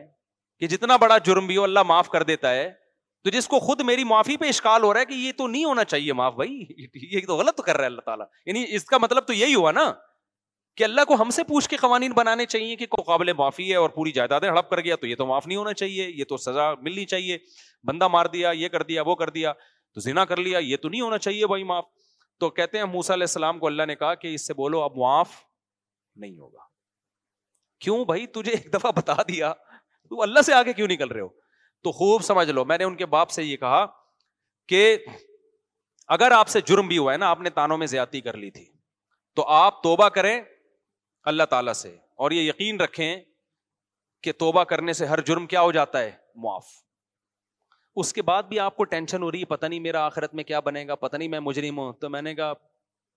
پھر واقعی آپ مجرم ہو پھر کیا ہو پھر یہ ٹینشن آپ کی بنائی ہوئی ایک دفعہ گڑ گڑا کے توبہ کرو اور اس کو ہمیشہ کے لیے بھول جاؤ اور تقدیر پر عقیدہ رکھو کہ یہی موت کا وقت تھا اسی دن مرنا تھا بس جو ہونا تھا کیا ہو گیا ہو گیا دیٹس آل آگے زندگی گزارو کہہ رہے ہیں ٹھیک ہے میں یہ کام کر لوں گا اللہ کی طرف سے تو مجھے تسلی ہو جائے گی پبلک کا کیا کروں میں بیگم تو تانے دے گی نا دے رہی ہے تمہار تو نے میرا وجہ گھر میں مسلسل چک چک ہے میں نے کہا اس کا ایک بہترین حل بہترین اسی وقت میرے ذہن میں آیا میں نے پارسل کر دیا میں نے کہا بہترین حل میں نے کہا دیکھو بیگم سے کہو اور اپنے رشتے داروں سے کہو دیکھو میں نے بیٹے کو تانے دیے اور آپ کا خیال ہے غلط تانے دیے نہیں دینے چاہیے تھے تو لیکن اس تانوں کے نتیجے میں بیٹے نے کیا کیا خودکشی کر لی میں تانے نہ دیتا تو خودکشی نہ کرتا اب آپ مجھے تانے دے رہے ہو صحیح ہے نا تو ایسا ہے کہ میں بھی ٹینشن میں ہوں جو جو ٹینشن میں بیٹا تھا تو اب مجھے ڈبل ٹینشن ہے ایک تانے کی ٹینشن اور ایک بیٹے کی دنیا سے جانے کی ٹینشن بیٹے کو ایک ٹینشن تھی خالی تانے کی یہ ٹینشن نہیں تھی کہ اس کی وجہ سے کوئی دنیا سے چلا گیا مجھے کتنی ٹینشن ہے ایک تو بیٹے کے جانے کا غم اور ایک یہ غم کہ آپ مجھے اس کے تانے دے رہے ہو تو میرے میری خودکشی اس سے زیادہ بنتی ہے میرا رائٹ ہے میں نے کہا پہلے آزم کرو خودکشی کرنی نہیں ہے ایسا نہ ہو کہ لٹک جائے کل پھر, پھر میں ٹینشن میں چلا جاؤں کہ یار میری وجہ سے گیا میں نے کہا یہ تو سوال ہی پیدا نہیں ہوتا خودکشی تو ہے ہی نہیں لیکن ان کو بتانے کے لیے کہ جب دو تانے اس کو ایک قسم کا تانا ملا ٹینشن ہوئی تو اس نے خودکشی کی اب ایک ٹینشن مجھے بیٹے کے جانے کی اور ایک آپ کے کہ تیری وجہ سے گیا ہے تو ایسا ہے کہ ٹینشن کی وجہ سے بندہ خودکشی کرتا ہے نا تو ٹینشن کی وجہ سے پھر میرا بھی حق بنتا ہے تو ایسا ہے کہ کل صبح میں جا رہا ہوں اور گھر والے پوچھیں گے واپس کب آئیں گے تو بولیں اب میں اخبار میں آ ہو سکتا ہے اب میں کس میں آؤں اخبار میں آؤں کراچی میں ایسا ہوتا ہے بندہ صبح جاتا ہے بائک پہ آتا کس میں اخبار میں اخبار میں آتا ہے کہ ایک صاحب صبح آٹھ بجے گھر سے نکلے تھے اور اب فلاں جگہ اللہ بچائے ان کی لاش ملی ہے تو میں نے کہا ان کو آپ کہہ دو کہ جو تمہارے خیال میں میں نے بیٹے کے ساتھ کیا وہ تم میرے ساتھ کر رہے ہو تو پھر میرا بھی حق بنتا ہے کہ میں بھی کسی کھمبے سے جا کے چپک جاؤں میں نے کہا یہ کہو اور صبح گھر سے نکل جاؤ میں نے کہا بیٹے کے جانے سے تو معاشی لحاظ سے کوئی نقصان نہیں ہوا بلکہ بیچارہ وہ تو کما ہی نہیں رہا تھا آپ کے جانے سے پورے گھر کی کیا ہو جائے گی ایسی کی تیسی وہ کمانے والا ہی ہے گھر والے کتنا ظلم کرتے ہیں یار ایک آدمی کے ٹکڑوں پہ تم پلتے ہو وہ گیس بجلی کا بل وہ دے رہا ہے گھر بنا کے اس اس نے دیا کو سکون تو دو نا تم وہ چار دن کے لیے تمہیں گھر سے چھوڑ کے چلا جائے تم روڈ پہ آ جاؤ گے تم سارے خودکشیاں کرو گے اگر غلطی ہوئی بھی ہے اس سے تو اس کے احسانات ان غلطیوں سے زیادہ ہیں گھر کے سربراہوں کے ساتھ آج کل سلوک کیسا ہو رہا ہے مارکیٹ میں میں نے کہا میرے بھائی اس کی خودکشی تو یہ چند دن میں بھول کے افورڈ کر لیں گے تمہارا مارکیٹ سے شارٹ ہونا خاندان افورڈ نہیں کر سکتا کیونکہ تم تمہاری وجہ سے کتنے لوگوں کو رسک مل رہا ہے کما رہا ہے نا ایک آدمی بزنس کر رہا ہے میں نے کہا آپ نکل جاؤ اگلی فلائٹ سے چترال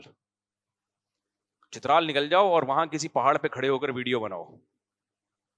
پھر مرنا نہیں کہ ایسا نہ ہو میں مجھے بار بار اپنے بارے میں ڈرتا کہ یار یہ میرے کھاتے میں نہ آئے ویڈیو بناؤ کہ بیگم میں نے اپنے بیٹے کو تانے دیے وہ لٹک گیا اب مجھے بھی تانے مل رہے ہیں یہ کھائی اور یہ میں اس کے بعد فون ایک گھنٹے کے لیے بند کر دو تو میں نے کہا ان شاء اللہ تھوڑی سی بھی غیرت ہوئی ان کے بیگم تو ماشاء اللہ دیندار ہیں نیک ہیں وہ تو وقتی طور پر انسان کو ٹینشن ہوتی ہے تو وہ کرتا ہے تو حل بھی تو اس کا ہمیں بتانا ہی پڑتا ہے نا میں نے کہا ان شاء اللہ فون آ جائے گا بھائی دو وقت سے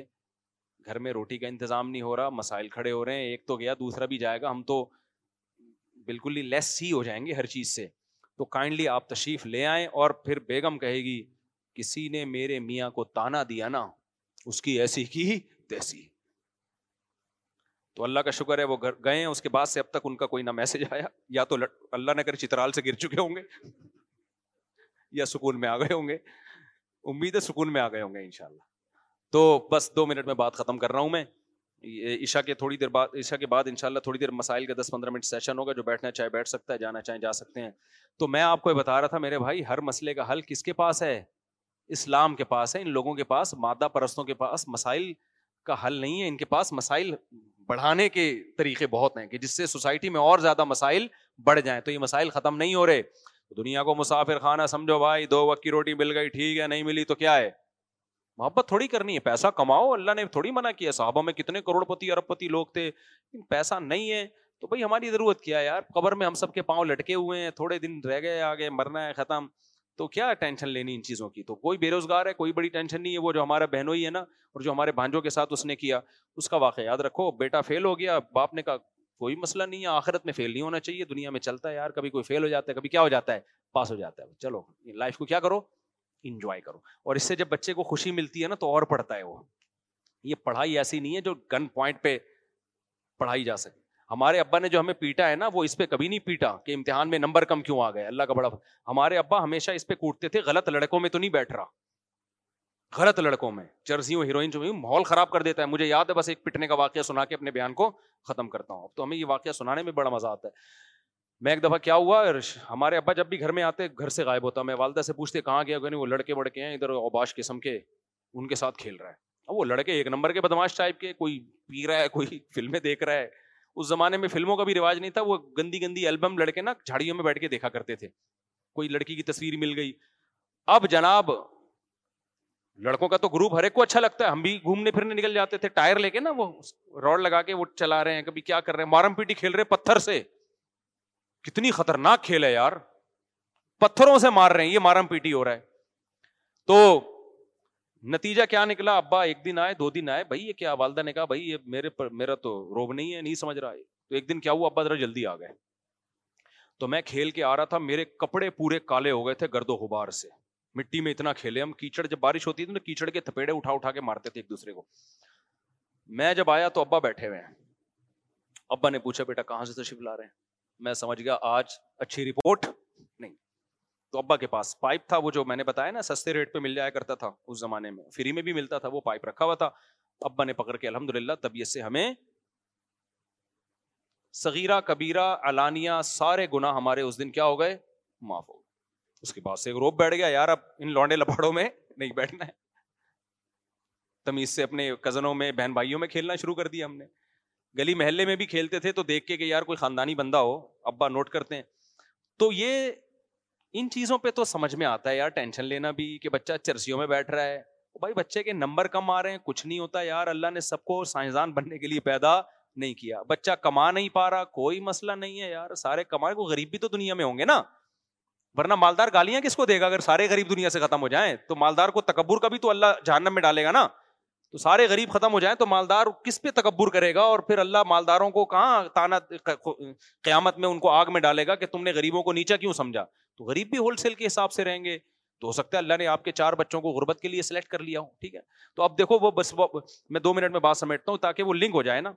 ایک طرف یہ ہے کہ بچے کو سحری بھی مل رہی ہے افطاری بھی مل رہی ہے باپ بھی مالدار ہے صرف اس لیے کہ بے روزگار ہے خودکشی کر رہا ہے دوسری طرف صحابہ کرام اتنی غربت کہ بچہ پیدا ہو رہا ہے قتل کر رہے ہیں کہ اس کو کھلائیں گے کہاں سے ہمارے پاس کھانے کو روٹی نہیں ہے اس کو کہاں سے کھلائیں گے یعنی بیٹا خودکشی نہیں کر رہا باپ اپنے ہاتھوں سے بیٹے کو مار رہا ہے اتنی ڈپریشن تھی ان لوگوں کو پیغمبر نے کیا بتایا دنیا مسافر خانہ ہے یہاں دولت اور غربت یہ اتنی اہم چیز نہیں ہے جتنی تم نے بنا لی دنیا کی ویلیو اللہ کی نظر میں اس مردہ بکری کی سے بھی کم ہے اور رز دینے والا کون ہے اللہ جس کو چاہے گا بارہ بچوں میں بھی دے دے گا جس کو چاہے گا تو ایک ایک اکلوتا بچہ بھی ہوگا وہی وبال جان بن جائے گا جس کو چاہے گا اولاد نہ ہو کے بھی ماں باپ کو غریب کر دے گا تو یہ ٹینشن تمہاری نہیں ہے تم نے تو محنت کرنی ہے اس کی وجہ سے تمہیں نسل نہیں روکنی تزوج الودود الولود عبداللہ بن مسعود کو نبی نے خطاب کر کے فرمایا کہ عبداللہ بن مسعود نہیں ایک اور صحابی تھے وہ غریب صحابی تھے کہ ایسی عورت سے نکاح کرو جو اولاد بھی کثرت سے دے اور تم سے محبت بھی کرے محبت ہوگی تو اولاد دے گی وہ تمہیں ورنہ دے گی نہیں تو وہی غریب صحابہ جن کے پاس کھانے کو روٹی نہیں ہے نکاح بھی کثرت سے کر رہے ہیں نسل بھی بڑھا رہے حضرت ابو حریرا کے انیس بچے تھے حالانکہ مسکین ترین صحابہ میں ابو حریرا کا شمار ہوتا ہے لیکن وہ ڈپریشن کیا ہو گئی پہلے ایک بچے کو مار رہے ہیں اور اب کیا انیس بچے بھی ہو رہے ہیں تو ٹینشن نہیں لے رہے اور اللہ نے بھی رسک کے دروازے کیا کیے ہیں کھولے ہیں تو آپ اسلام کی موٹیویشن اور آج جو مادہ پرستوں کی موٹیویشن میں فرق دیکھ رہے ہو گے نہیں دیکھ رہے نہیں یہی بات سمجھ میں میرے بھائی تو توکل پیدا کرو اللہ تعالیٰ پہ کماؤ محنت کرو اپاہج نہ بناؤ اپنے آپ کو کہ غربت کے فضائل سن کے پوستی بن کے گھر میں لیٹ جاؤ محنت کرو اسٹرگل کرو نہ اس وجہ سے نسل روکو نہ اپنے بچوں کو کماؤ پوت بنانے کی امید سے پیدا کرو کہ ان سے پیسہ کمانا ہے بچے پیدا ہو رہے ہیں آخرت کے لیے بس کس کے لیے پیدا ہو رہے ہیں آخرت اللہ کے نبی کا حکم ہے نسل بڑھانی ہے پھر ان کی کی تربیت تربیت بھی کوشش کرو اور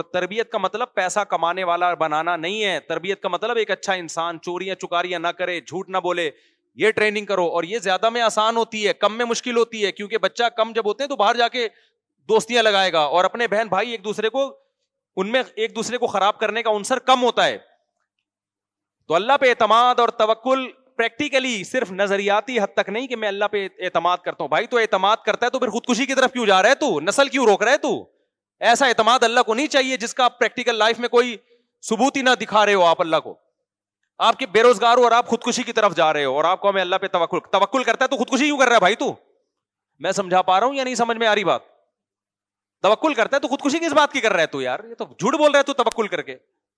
تو اس لیے اللہ پہ توکل کا مطلب سچی مچی کا توکل مادہ پرس آدمی اللہ کو دیکھتا ہی نہیں ہے اس نے اللہ کو اپنی ڈکشنری سے نکالا ہوا ہے حقیقی مذہب وہی مذہب کو فالو کرنے والا ہے کہ جو کس کو جب اللہ کے وجود کو مانتا ہے تو سچی مچی میں مانتا ہے وہ جھوٹی موٹی میں نہیں مانتا جیسے انگریز کہہ دیتے ہیں او مائی گاڈ باقی گاڈ کا کیا رشتہ ہے آپ سے وہ ان کو پتہ ہی نہیں ہے کہ گاڈ کیا ہوتا ہے تو سچی مچی کا تعلق قائم کرو اللہ میاں سے اس کا سب سے بڑا فائدہ کیا ہوگا ڈپریشن لیس ٹینشن دینا سیکھو گے ٹینشن لو گے نہیں آپ جیسے میں ٹینشن دیتا ہوں نا بول ٹی وی کو میں نے انٹرویو دیا اپنے بچے بھی دکھایا میں نے کہا یہ تو صرف کمپنی کی مشہوری کے لیے دو چار میں نے پیش کر دیا ایسے پوری ایک اتنے لوگوں کو ٹینشن ہوئی ہے نا اس نیچے لکھ رہے ہیں ابے مہنگائی بڑھ رہی ہے ان مولویوں کو دیکھو کیا حرکتیں کر رہے ہیں مہنگائی ابے پہلے تو گورنمنٹ سے زیادہ ریسپانسبلٹی ہماری ہے نا بچوں کی تو جو باپ ٹینشن نہیں لے رہا جس کا پیسہ ڈائریکٹ خرچ ہو رہا ہے سترہ بچوں پہ سولہ ہے سولہ اٹھارہ سوری دو سوتےلے ملا کے اٹھارہ سولہ ست ہاں آٹھ میں پھر کیلکولیشن پوری اگلے ہفتے دوبارہ سے کر کے بتا دوں گا ٹھیک ہے نا تو ساری ریسپانسبلٹی اصل میں کس کی ہے ہماری ہے نا تو ہمیں ٹینشن ہو نہیں رہی لبرل لوگوں کو ٹینشن ہو رہی ہے غربت بڑھ رہی ہے مہنگائی بڑھ رہی ہے ان کی وجہ سے یہ ہو رہا ہے اب باپ سب سے زیادہ ٹینشن تو باپ کو یار ہمارا نائنٹی نائن پرسینٹ پیسہ تو یہ کھا رہے ہیں تو بچت تو ہماری ہی نہیں ہو رہی لیکن ہم ٹینشن نہیں لے رہے اللہ کا شکر ہے ان مادہ پرستوں کو دبا کے ٹینشن دے رہے ہیں نیچے کمنٹ سے پتا چلتا ہے ان کو دیکھو میں نے کہا تمہارے دو ہیں اور تمہارے صرف دو ہیں نا اور ہمارے سترہ ہمارے سترہ کی ٹینشن بھی کون لے رہا ہے تم لے رہے ہو ٹھیک ہے نا ہم تو خوشی منا رہے ہیں الحمد للہ اس لیے میرے بھائی اسلام کو دل و جان سے فالو کرو گے تو مزہ آئے گا اوپر اوپر سے فالو کرو گے کوئی فائدہ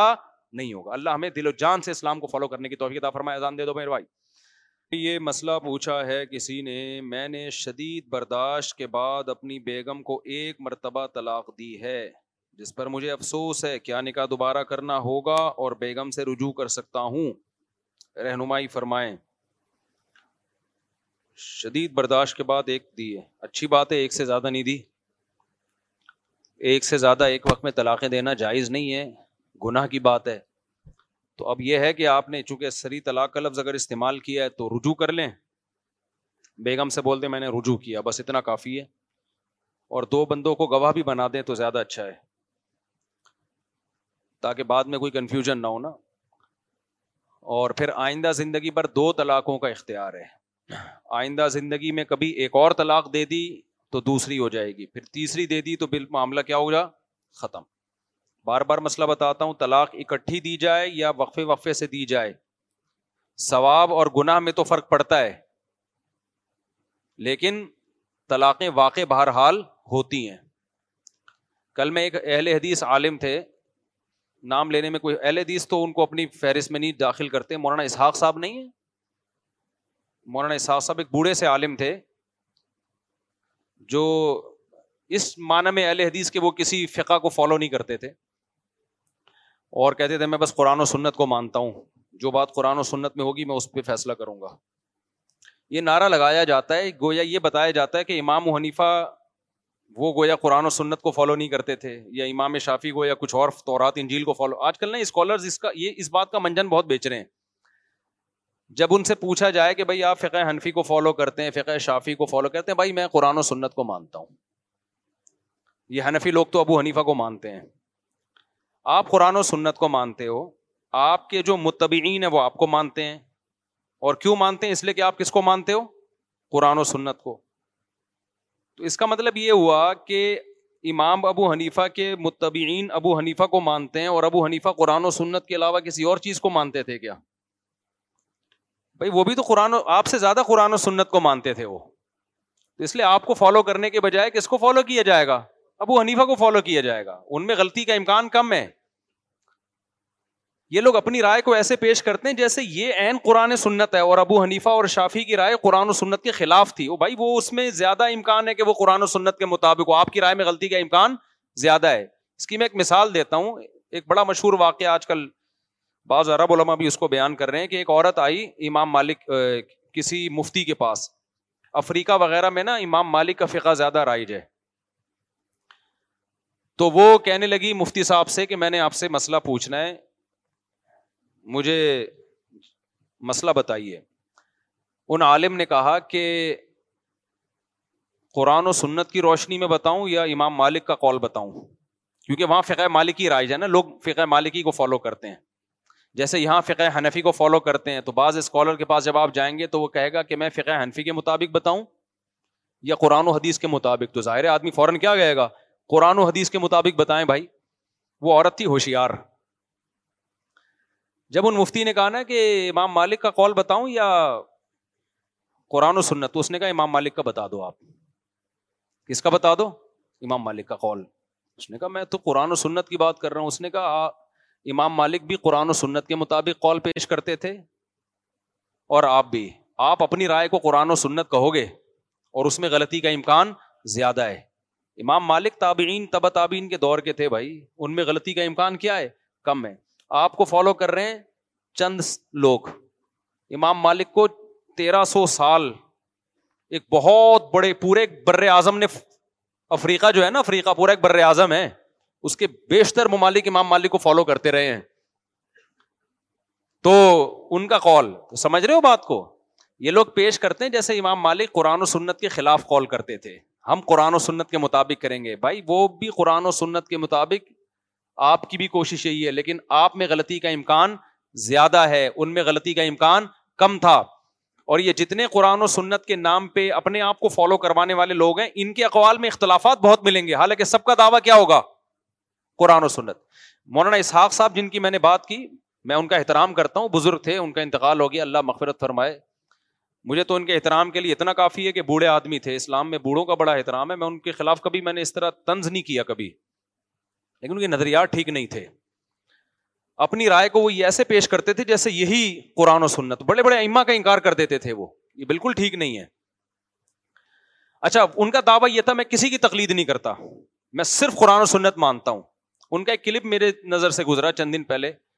ان سے کسی نے پوچھا کہ مرد اور عورت کی نماز میں کیا فرق ہے عورت سمٹ کے نماز پڑھے گی مردوں کی طرح انہوں نے کہا سمٹ کے نماز پڑھے گی اب یہ جواب مجھے ان سے توقع نہیں تھی اس لیے کہ وہ جو ہمارے سلفی حضرات ہیں وہ تو یہ بات نہیں کرتے پھر انہوں نے مثالیں دینا شروع کر دیں کہ اس پر تو پوری امت کا اجماع رہا ہے کہ عورت کیسے نماز پڑھتی ہے سمٹ کے پڑھتی ہے پھر انہوں نے اہل حدیثوں پہ تنظ کرنا شروع کر دیا کہ یہ اہل حدیث بھی پہلے اسی کے قائل تھے کہ عورت سمٹ کے کہہ رہے ہیں ان لوگوں نے اب نیا فتویٰ نکالا ہے ان کا کلپ مجھے کہیں ملا نا تو میں شیئر کروں گا اس کو میرے تو نظر سے گزرا پھر وہ گزر گیا اب وہ بھی کسی کی تکلید نہیں کرتے وہ کیا کہہ رہے ہیں عورت کیسے نماز پڑھے گی سمٹ کے نماز پڑھے گی ناصر البانی رحمہ اللہ تعالیٰ ایک دفعہ ہمارے ایک عالم تبلیغ میں نکلے ہوئے تو تبلیغ جماعت میں کچھ سلفی لوگ بھی وقت گزارتے ہیں ان کے ساتھ ایک سلفی عالم بھی سلفی عالم نہیں ایک عامی آدمی جو سلفی تو ہمارے استاد تو فقہ انفی کو فالو کرتے تھے وہ امام کے پیچھے تلاوت نہیں کر رہے نا سور فاتحہ نہیں پڑھ رہے وہ سلفی نے ان کو پکڑ لیا اس نے کہا بھائی حدیث میں آتا ہے کہ امام کے پیچھے قرعت لازمی ہے اور جو فاتحہ نہیں پڑھتا اس کی نماز نہیں ہوتی تو انہوں نے پوچھا جہرن میں سررن میں انہوں نے کہا جہرن ہو یا سررن ہو دونوں میں نماز پڑھنی سور فاتحہ پڑھنی پڑے گی پھر وہ حوالے البانی پھر انہوں نے کہا ابو حنیفہ تو یہ کہتے ہیں کہا بھائی ابو حنیفہ کا دور گیا اب تو اب تو جو ہے نا کمپیوٹر پہ ساری حدیثیں نمبر لکھو آ جاتا ہے اب آپ آج کے جو سلفی علماء ہیں ان کو فالو کرو وہ کسی کی تقلید نہیں کرتے پھر ناصر البانی رحمہ اللہ کا حوالہ دینے لگے البانی یہ کہتے ہیں البانی یہ کہتے ہیں ہمارے استاد چونکہ عالم تھے انہوں نے کتابیں پڑھی ہوئی تھی البانی کو بھی ناصر البانی رحمہ اللہ کو بھی پڑھا ہوا تھا تو انہوں نے کہا البانی تو یہ کہتے ہیں کہ جہری نمازوں میں کم از کم نہیں پڑھی جائے گی اچھا انہوں نے حدیث پیش کی منکان الہو امام الفقرات الامام الہو قرا حدیث میں آتا ہے کہ جس کا کوئی امام ہو تو امام کی قرآد مختدی کے لیے کافی ہے اس نے چھوٹتے ہی کہہ دیا سلفی نے ضعیف کیا یہ ضعیف یعنی ہنفی کی کوئی بھی دلیل ہوگی تو کیا ہوگی تو ہمارے استاذ نے کہا کہ البانی نے اس کو صحیح کہا ہے ٹھیک ہے نا البانی نے کیا کہا ہے صحیح کہا ہے پھر میں نے خود بھی جا کے حوالہ چیک کیا واقعی البانی نے اس حدیث کو صحیح کہا ہے جس کو آج تک اہل حدیث ضعیف کہتے تھے حدیث کے الفاظ ہیں جس کا امام و مقتدی کی امام کی قرآت مختدی کے لیے کافی ہے کہتے ہیں لیکن البانی نے اس کو صحیح کہہ کے ایک کام کیا ہے کہ انہوں نے کہا کہ جہری نمازوں میں میں اس حدیث کو فالو کرتا ہوں سری میں اس حدیث کو فالو نہیں کرتا سرری میں وہ والی حدیث جس میں آتا ہے کہ وہ کیا ہے کہ جو فاتحہ نہیں پڑھتا اس کی نماز نہیں ہوتی نا وہ جو مشہور حدیث ہے ملم یقرا بھی فاتح دل کتابی اللہ صلاء بفاتحت الکتابی جو مشہور حدیث ہے کہ اس فاتحہ پڑھے بغیر نماز نہیں ہوتی تو انہوں نے کہا کہ میں نے اس کو البانی کا یہ رائے ہے کہ یہ سری نمازوں کے بارے میں اور جہری کے بارے میں یہ والی حدیث ہے جس کا امام و مقتدی کی قرآت امام کے لیے کافی تو کہتے جب میں نے وہ سلفی کو کہا نا وہ ایک دم چپ ہو گیا خاموش اب آپ دیکھو کہ ان کے سامنے ابو حنیفہ کا کال پیش کر دیا جائے ابو حنیفہ نے اس حدیث سے استدلال کیا ہے کہ جس کا امام ہو مختدی کی قرآت امام کے لیے کافی اور مشتحد جب کسی حدیث سے استدلال کرتا ہے نا تو یہ مشتحد کی نظر میں اس حدیث کے صحیح ہونے کی دلیل ہوتی ہے تو ابو حنیفہ کی نظر میں یہ حدیث صحیح ہے اس کو ویلیو نہیں دے رہے البانی کی نظر میں جو پندرہویں صدی میں پیدا ہوئے وہ جب کہتے ہیں صحیح ہے تو سر آنکھوں پہ تو یار شخصیت پرست کی کا تانا ہمیں آپ دیتے ہو کہ آپ ہم شخصیت پرست ہیں تو خدا کی قسم اگر ہم شخصیت پرست ہیں تو اللہ کی قسم آپ ہم سے بڑے شخصیت پرست ہو کہ ہم فالو ایسی شخصیت کو کر رہے ہیں جس کو آدھی سے زیادہ امت نے فالو کیا ہے اور آپ ایسے لوگوں کو فالو کر رہے ہو جو پندرہویں صدی میں پیدا ہوئے ہیں اور ون ایک پرسن امت بھی ان کو فالو نہیں کر رہی لیبل سب نے قرآن و سنت کا لگایا ہوا میرے بھائی بات یہ ہے کہ قرآن و سنت کی تشریح میں حدیث کو صحیح ضعیف قرار دینے میں آپ کس کی رائے کا اعتماد کر رہے ہو اگر ان ایما کی رائے کا اعتبار کر رہے ہو جو صدیوں پہلے گزرے جن پر پوری امت نے اعتماد کیا تو آپ کی رائے میں غلطی کا امکان کم ہے اور آج کے اسکالرس کو فالو کر رہے ہو تو غلطی کا امکان زیادہ ہے سمجھتے ہو کہ نہیں سمجھتے ہو تو کہہ رہے ایک دم خاموش لیکن آپ ان کو ویسے حوالے دیتے رہتے نا البانی کے علاوہ بی سیوں حوالے محدثین نے فلاں اس کو صحیح کہا فلاں صحیح کہا ان حوالوں کی ان کی نظر میں کوئی ویلو نہیں البانی کا نام لے لو تو مان لیا ایک دم فوراً حالانکہ تحقیق آپ کو البانی کی بھی نہیں ہے کہ البانی نے کن بنیادوں پہ اس کو صحیح قرار دیا ہے وہ تحقیق آپ نے وہاں بھی نہیں پڑھی سمجھتے ہو کہ نہیں سمجھتے تو میں وہ مولانا اسحاق صاحب کی بات کر رہا تھا اس پہ کلپ بنا دینا بھائی ہمارے بہت سے کلپ ویسے ہی دایا ہو جاتے ہیں دوسرے چینل والے چلا رہے ہوتے ہیں پھر مجھے وہاں سے پتا چل رہا ہوتا اچھا میں نے یہ بھی کہا ہے تو یہ تو شکر ہے ہم نے دوسروں کو بھی اجازت دی ہوئی ہے تو میری بات دوسرے چینل سے مجھے سننے کو مل جاتی ہے بات مولانا اسحاق صاحب جو تھے نا ان سے کسی نے پوچھا یہ طلاق کا مسئلہ آ گیا نا تو کسی خاتون نے پوچھا تین طلاقیں کتنی ہوتی ہیں انہوں نے کہا کہ بھائی عبداللہ بن عباس وہ کہہ رہے ہیں تین ایک ہوتی ہے بخاری مسلم مسلم کی حدیث میں آتا ہے کہ نبی کے دور میں تین ایک ہوتی تھیں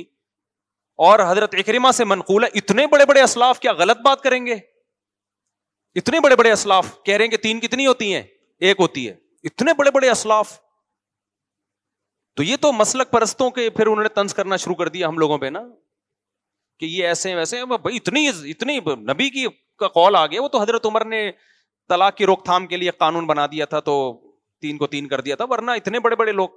نیچے لوگوں نے کمنٹس کیے ہوئے کہ یہ ہیں قرآن و سنت کے متبعین یہ ہیں اصل اور پھر ہم لوگ کو برا بلا کہا ہوا ہے کہ یہ آج کل کے مولوی اپنی دکانیں منجن بیچ رہے ہیں میں نے کہا یار کتنی بڑی جہالت ہے لوگوں کی کہ جو شخص یوٹیوب پہ جو بھی دعویٰ کر لے لوگ اس کی دعوے کی تحقیق نہیں کرتے کہ یہ حضرت صحیح کہہ بھی رہے ہیں کہ نہیں کہہ رہے یہ جو انہوں نے ان ائما کی طرف منسوب کر دیا یہ نسبت بھی ٹھیک ہے یا نہیں ہے فرض کر لو حضرت اکرما نے یہ کہا ہے کہ تین ایک ہوتی ہیں فرض کر لو عبد اللہ بن عباس نے کہا ہے کہ تین ایک ہوتی ہیں اب وہ کہہ رہے ہیں کہ اتنے بڑے بڑے لوگوں کو سمجھ میں نہیں آیا اور یہ آج کے مولوی کہہ رہے ہیں تین تین ہوتی ہیں تو میں حضرت آپ سے سوال کروں گا عبداللہ بن مسعود سے پوچھو تو وہ کہتے ہیں کتنی ہوں گی تین تین ہوں گی حضرت عمر سے پوچھو تین کتنی ہوں گی تین ہوں گی حضرت علی سے پوچھو تین کتنی ہے تین ہے حضرت عثمان سے پوچھو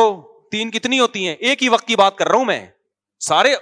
حدیث کی کتابوں میں ان کے فتویٰ موجود ہیں ابو حرارا سے پوچھو تین کتنی ہوتی ہیں میں نے اپنی کتاب میں درجنوں صحابہ کے اقوال اور ان کے فتوے نقل کیے ہیں سب نے اکٹھی تین کو کتنی کہا ہے تین ہوتی ہیں بخاری کی حدیث ہے نبی کی مجلس میں اکٹھی تین طلاقیں دی گئی ہیں نبی نے ان کو تین قرار دیا ہے نبی کی مجلس میں موجودگی میں تو ایسے اسٹائل میں تو میں بھی کلپ بنا کے ڈال سکتا ہوں تو آپ کو یہ اتنے بڑے لوگ سمجھ میں نہیں آ رہے اور دو صحابہ سمجھ میں آ رہے ہیں عبداللہ بن عباس اور اکرما حالانکہ انہوں نے بھی نہیں کہا یہ کہ تین کتنی ہوتی ہیں ایک ہوتی ہیں انہوں نے بھی نہیں کہا یہ ان کی طرف نسبت بھی آپ نے غلط کر دی ہے عبداللہ بن عباس سے بے غبار صنعت کے ساتھ بالکل صحیح صنعت کے ساتھ بے غبار فتویٰ ابو داود میں موجود ہے جس کی صنعت بخاری مسلم کی شرط پر ہے کہ ان کی مجلس میں ایک شخص تین طلاقے دے کے آیا آپ نے فرمایا تم حماقت کا ارتقاب کرتے ہو اور پھر میرے پاس آ کے چیختے ہو کہ گویا میں حلال کروں گا فرمائے تو حماقت کا مرتکب ہوا ہے تیری بیوی تجھ سے جدا ہو گئی حرام ہو گئی تجھ پہ اور پھر قرآن کی آیت دلیل میں پڑی ہے کہ جو اللہ سے ڈرتا ہے اس کے لیے اللہ مصیبت سے نکلنے کا راستہ رکھتا ہے جو اللہ سے نہیں ڈرتا اس کے لیے مصیبت سے نکلنے کا راستہ نہیں ہے تو میں میں مجھے مولانا اسحاق صاحب پہ تعجب نہیں ہے مجھے آج کے لوگوں پہ تعجب ہے کہ تم ابو حنیفہ شافی احمد بن حنبل اور امام مالک جیسے لوگوں کو جب چھوڑو گے نا میرے بھائی تو قرآن اور سنت کے نام پہ تمہارے سامنے ٹھیک ٹھاک طریقے سے منجن بیچا جائے گا اور تمہیں ٹوپیاں کرائی جائیں گی تمہیں کیا پتا عبد اللہ بن عباس نے سچی مچی میں کیا کہا ہے وہ تو ہم سے پوچھو گے تو پتا چلے گا نا لیکن پوچھتے بھی نہیں ہے میرا جب کوئی کلپ آتا ہے تو کتنے لوگوں نے کمنٹس کیا ہوتے ہیں یہ تو ہنفی ہے یہ تو ہنفیت کا منجن بیچے گا اور بھائی جان ہم ہنفیت کا منجن نہیں بیچتے ہم تو امام شافی کو بھی ٹھیک کہتے ہیں امام مالک کو بھی ٹھیک کہتے ہیں اگر ہم منجن بیچنے والے ہوتے ہیں ہم ہیں ہی ٹھیک باقی سب جہنم میں جائیں گے منجن وہ لوگ بیچ رہے ہیں جو کہتے ہیں میں ٹھیک ہوں باقی سارے کیا ہیں غلط ہیں اور آپ کو ان مستحدین تو وہ عورت کا کال یاد رہے گا وہ آئی مفتی سے پوچھا کہ امام مفتی نے کہا امام مالک کے کال پہ فتوا دوں یا اپنا میں قرآن و سنت بتاؤں اس نے کہا امام مالک کا بتا دے بھائی ٹھیک ہے نا وہ تجھ سے زیادہ قرآن و سنت سمجھتے تھے تو آج جب بھی کوئی اسکالر بیٹھ کے پھینکتا ہے نا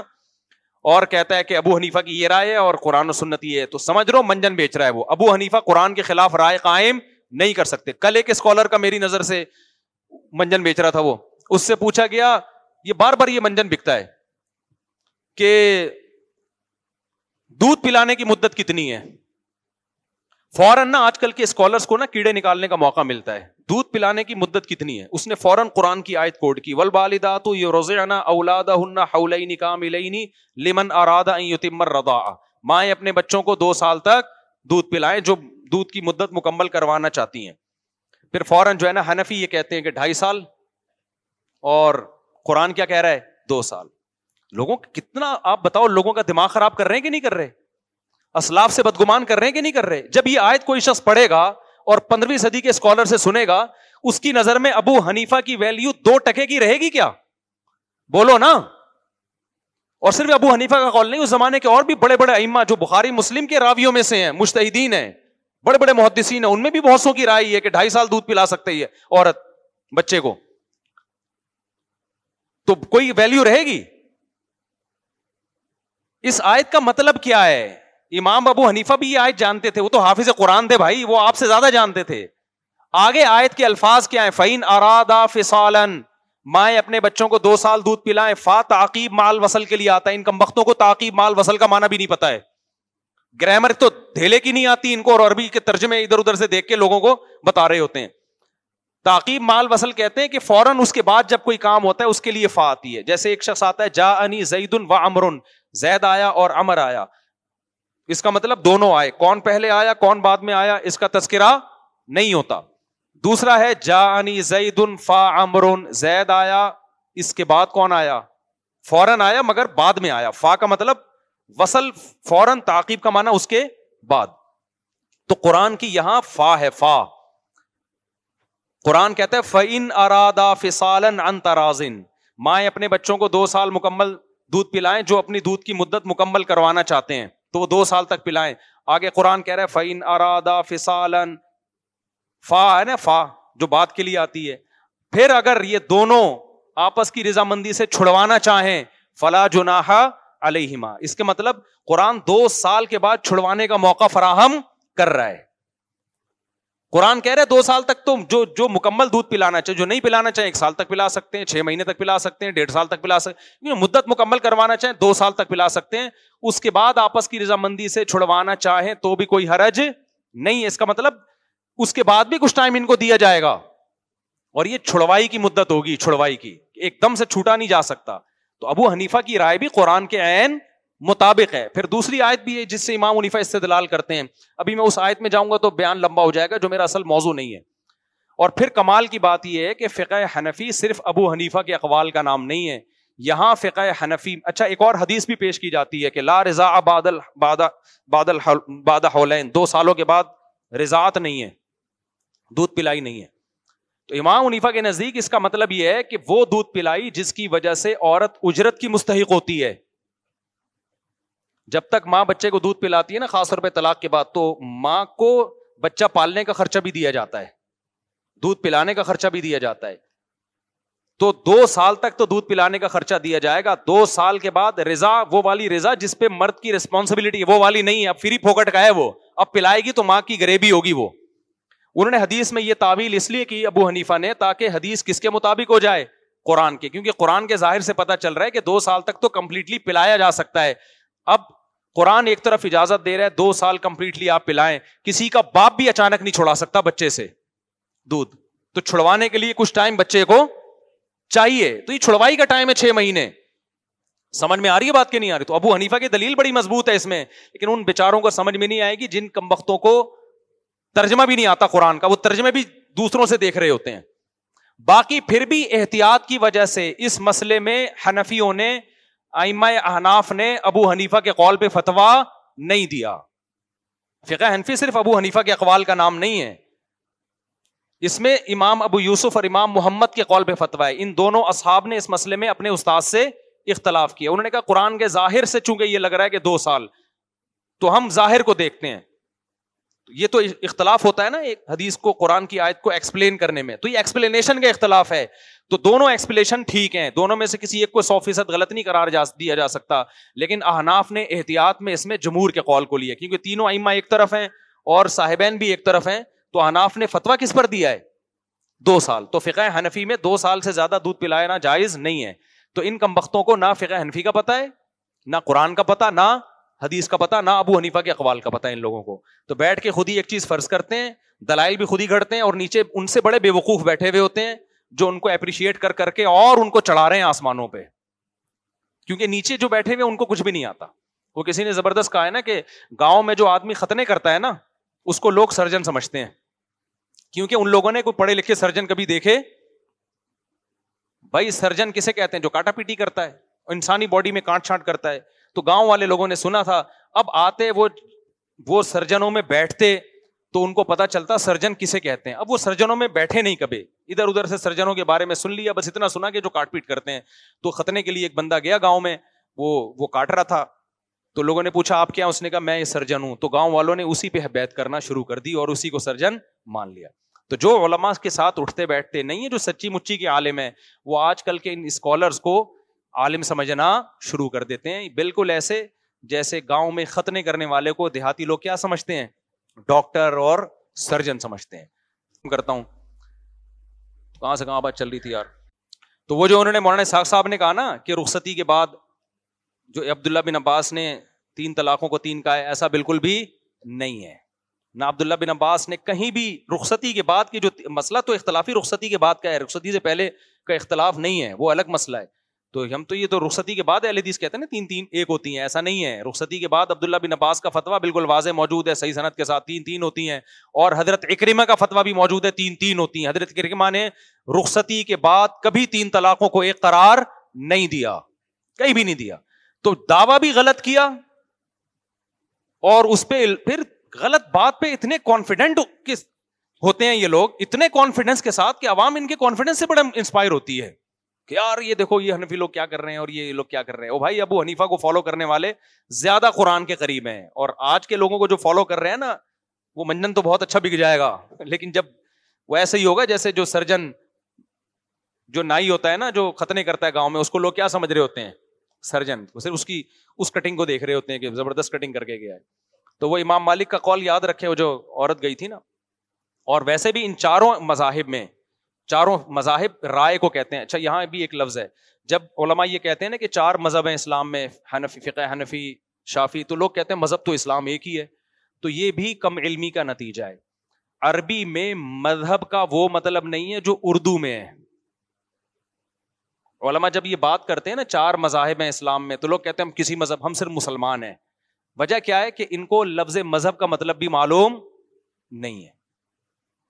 آج کل کے اسکالرس کو بھی نہیں پتا ہوتا بہت سو کو مذہب کا عربی میں مطلب کچھ اور ہے اردو میں اردو میں مفہوم کچھ اور جیسے اردو میں غلام کسے کہتے ہیں جو آقا کا غلام ہوتا ہے عربی میں غلام اس غلام کو نہیں کہتے لڑکے کو غلام کہتے ہیں اب کسی نے قرآن میں غلام پڑھ لیا اور ترجمہ کر دیا غلام تو غلط ترجمہ ہوگا نا بھائی یہ عربی والا غلام ہے اور جس کو اردو میں غلام کہتے ہیں اس کو عربی میں عبد کہتے ہیں غلام نہیں کہتے اس کو سمجھتے ہو کہ نہیں سمجھتے تو اسی طرح جب یہ فقہ بیان کرتے ہیں یا علماء کی زبان پہ لفظ آتا ہے کہ چار مذاہب ہیں اسلام میں تو لوگ کہتے ہیں اسلام تو ایک ہی مذہب ہے بھائی چار کہاں سے آ گئے تو مذہب کا مطلب عربی میں کچھ اور ہے اردو میں کچھ اور ہے عربی میں مذہب کا مطلب کیا ہے اردو میں تو مطلب آسان ہے دین کو کہتے ہیں مذہب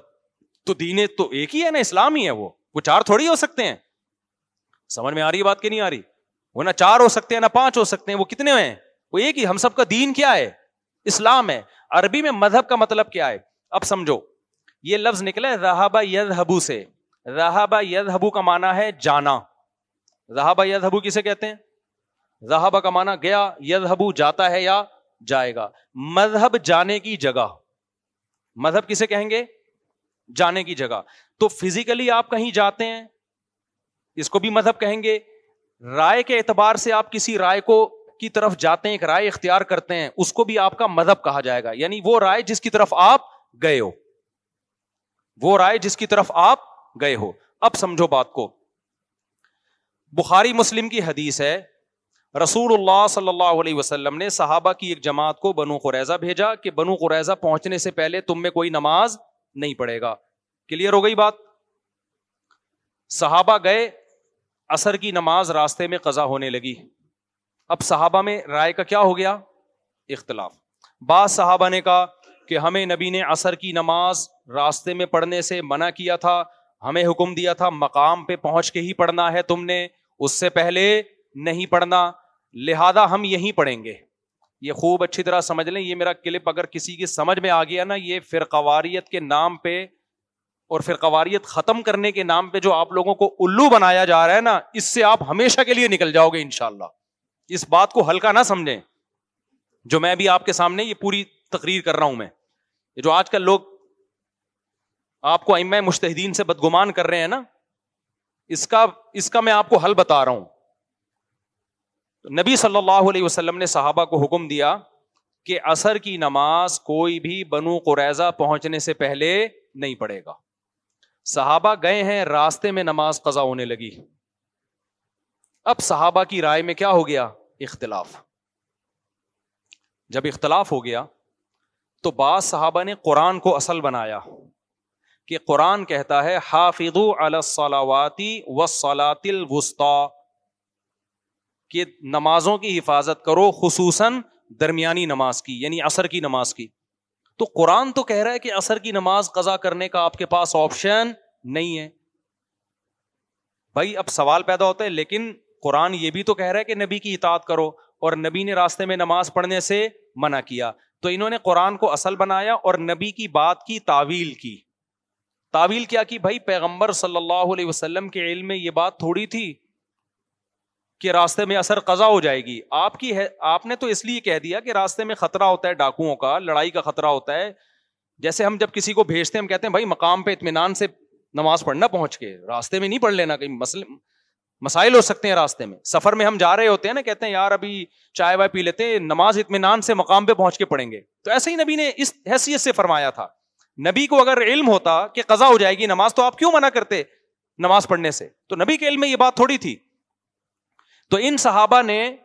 قرآن کو ترجیح دی اور حدیث میں کیا کی انہوں نے تعویل کی دوسرا گروپ صحابہ کا یہ تھا انہوں نے کہا کہ بھائی پیغمبر نے اپنی بات کی کوئی ایسی ایکسپلینیشن ہمیں نہیں دی تھی کنڈیشن نہیں تھی کہ اگر راستے میں قضا ہونے لگے تو پھر تو راستے میں ہی پڑھ لینا اگر قضا نہ ہونے لگے تو وہاں جا کے پڑھنا نبی کا حکم مطلق ہے عام ہے اس میں کوئی اس طرح کی قیدیں نہیں لگی ہوئی ہیں تو نبی نے یہ حکم دیا ہے کہ وہاں پہنچ کے ہی پڑھنا اور قرآن جو یہ کہتا ہے کہ عصر کی نماز کی حفاظت کرو وہی قرآن کہتا ہے جو رسول کی اطاعت کرے گا وہ کس کی اطاعت کرے گا اللہ کی لہذا ہم نماز قضا کریں گے اب بعض صحابہ کا یہ مذہب تھا کہ اثر پڑنی چاہیے اور بعض کا یہ مذہب تھا کہ اثر نہیں پڑنی چاہیے تو اسلام میں دو مذہب بن گئے کہ نہیں بن گئے نہیں یہ بات سمجھ میں اب کوئی بیوقوف آدمی وہاں کھڑے ہو کر بولے کہ میں دونوں مذہب کو غلط مانتا ہوں اسلام میں ایک ہی مذہب ہے اس سے پوچھے گا کیا مذہب ہے بھائی اثر پڑنی ہے تو بولیں گے یہ آپ کا مذہب ہے یہ آپ کا مذہب ہے یہ اسلام کی طرف سے کوئی گارنٹی نہیں ہے کہ یہ ٹھیک ہے اگر گارنٹی ہوتی تو دوسرے صاحبہ اختلاف کیوں کرتے اس سے پھر نہیں آئی بات میرا خیال ہے بھائی اب نبی سے براہ راست رابطہ تو نہیں ہو سکتا تھا نا ان صحابہ کا کہ فون کر کے پوچھ لیتے کہ آپ کی بات کا مطلب کیا ہے دونوں مطلب بنتے ہیں اور دونوں کی ایک توجہ بنتی ہے تو بعض صحابہ کا مذہب یہ تھا کہ قرآن کو ترجیح دی جائے حدیث میں تعویل کی جائے بعض کا مذہب یہ تھا کہ نہیں حدیث کو فوکس کیا جائے حدیث کے ظاہری الفاظ کو قرآن کی جو آئے تھے نا اثر کی نماز والی اثر کو اس میں تعویل کی جائے گی کہ وہ اس موقع کے لیے نہیں ہے تو دو مذہب وجود میں آئے اس وقت نماز سے متعلق جب یہ لشکر واپس لوٹائے تو نبی نے دونوں میں سے کسی کو بھی ملامت بولو نہیں کی اس کا مطلب دین سب کا ایک تھا مذہب نماز کے بارے میں اس وقت کتنے وجود میں آ گئے تھے دو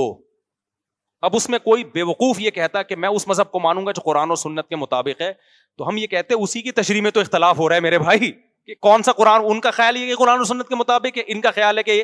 یہ قرآن و سنت کے مطابق تو جو خیال ہے اس کو مذہب سے تعبیر کیا جا رہا ہے تو اب دونوں میں سے ایک ہی کو فالو کیا جائے گا دوسرے کو برا بلا نہیں کہا جائے گا اس وقت صحابہ میں کسی نے نماز پڑھی اور آدھے لوگوں نے تقریباً چھوڑ دی جنہوں نے چھوڑی ان کو مجبور نہیں کیا گیا کہ ان کے پیچھے لازمی پڑھو یہ دو جماعتیں کیوں قائم ہو رہی ہیں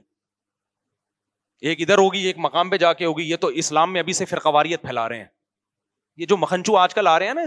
اسکالر یہی منجن بیچ رہے ہیں کہ یہ کہتے ہیں اس کے پیچھے نہیں ہوتی وہ کہتے ہیں اس کے پیچھے نہیں ہوتی وہ بھائی جب ایک ہماری رائے کے مطابق یا کسی مستحد کی رائے کے مطابق وہ قرآن و سنت کی کے مطابق نہیں ہے تو وہ اگر یہ فتوا دے دے گا ان شرطوں کا خیال نہیں کرو گے تو میری رائے میں نماز نہیں ہوگی تو اس میں کوئی حرج نہیں ہے ان کی رائے تو صحابوں میں بھی اختلاف ہوا ہے تو ایک نے پڑھی اور ایک نے بولو چھوڑ دی نبی صلی اللہ علیہ وسلم نے دونوں میں سے کسی کو ملامت نہیں کی اور قیامت تک کے لیے ایک اصول بیان کر دیا کہ قرآن و سنت کی تشریح میں جب اختلاف ہوگا اور مختلف مذاہب وجود میں آئیں گے مذہب اس معنی میں جو جو عربی کا لفظ ہے تو یہ سب مذاہب ٹھیک ہوں گے ان میں سے کسی کو بھی ملامت کرنے کی اجازت نہیں ہوگی تو صحابہ کے دور میں بھی اختلاف ہوا مختلف آرا وجود میں آئیں پھر آگے چل کے یہ اختلاف آہستہ آہستہ کم ہونا شروع ہوا کیونکہ مشتحدین نے تحقیق کرنا شروع کی قرآن و سنت کو جمع کرنا شروع کیا کئی کئی مہینے بحثیں ہوتی تھی ان کی ہوتے ہوتے ہوتے اسلام میں یہ آرا آہستہ آہستہ سمٹنا شروع ہوئی سمٹتے سمٹتے کتنے میں بند ہو گئیں چار مکاتب فکر میں اور ان کا اختلاف کیوں ہوا یہ سمجھو چاروں اما کا اسی وجہ سے ہوا جس وجہ سے صحابہ کا اختلاف ہوا تھا صحابہ کا جو اختلاف ہوا تھا نا اثر کی نماز کے بارے میں وہ اصول میں اختلاف کی وجہ سے ہوا تھا ایک کا اصول یہ تھا کہ قرآن کو اصل بنایا جائے حدیث میں تعویل کی جائے ایک کا اصول یہ تھا کہ حدیث کو اصل بنایا جائے قرآن میں تعویل کی جائے بالکل یہی اختلاف ابو حنیفہ اور امام شافی کا ہے امام شافی حدیث کو زیادہ ترجیح دیتے ہیں کس کے مقابلے میں قرآن کے مقابلے میں وہ کہتے ہیں بھائی قرآن کو سمجھا تو کس نے سب سے زیادہ ہے نبی نے جب کہ ابو حنیفہ قرآن کو زیادہ ترجیح دیتے ہیں کس کے مقابلے میں حدیث کے مقابلے میں تو یہ چاروں ائمہ کے اصول فقا ہیں جو مدارس میں پڑھائے جاتے ہیں ابو حنیفہ نے کیا اصول سامنے رکھے مسائل نکالے امام شافی نے کیا اصول سامنے رکھے امام مالک نے کیا اصول تھے امام احمد بن حنبل کے کیا اصول تھے جب ان کا اصول میں اختلاف ہوا اور کسی ایک اصول کے بارے میں بھی سو فیصد صحیح ہونے کی ہمارے پاس قرآن و سننے سے دلیل نہیں ہے ترجیحات تو ہیں ہماری رائے میں ابو حنیفہ کے اصول زیادہ پاورفل ہے میری رائے یہی ہے کہ وہ قرآن کو کیا کرتے ہیں وہ زیادہ ترجیح دیتے ہیں اور حدیث میں کیا کر دیتے ہیں تعویل کر دیتے ہیں تبھی امام حنیفہ کی یہ آیت جو ہے نا قرآن کی کہ جب قرآن پڑھا جائے تو خاموشی اختیار کرو اس قرآن کی اس آیت کو انہوں نے زیادہ ویلیو دی اور وہ والی جو حدیث ہے جس میں آتا ہے کہ فاتحہ پڑھے بغیر نماز نہیں ہوتی اس میں تعویل کر لی انہوں نے کہ پڑھے بغیر کا مطلب خود پڑھو یا تمہاری طرف سے امام پڑھے دونوں پڑھنا ہی کہلائے گا وہ میں سمجھا پا رہا ہوں لیکن امام شافی نے حدیث کو زیادہ ترجیح دی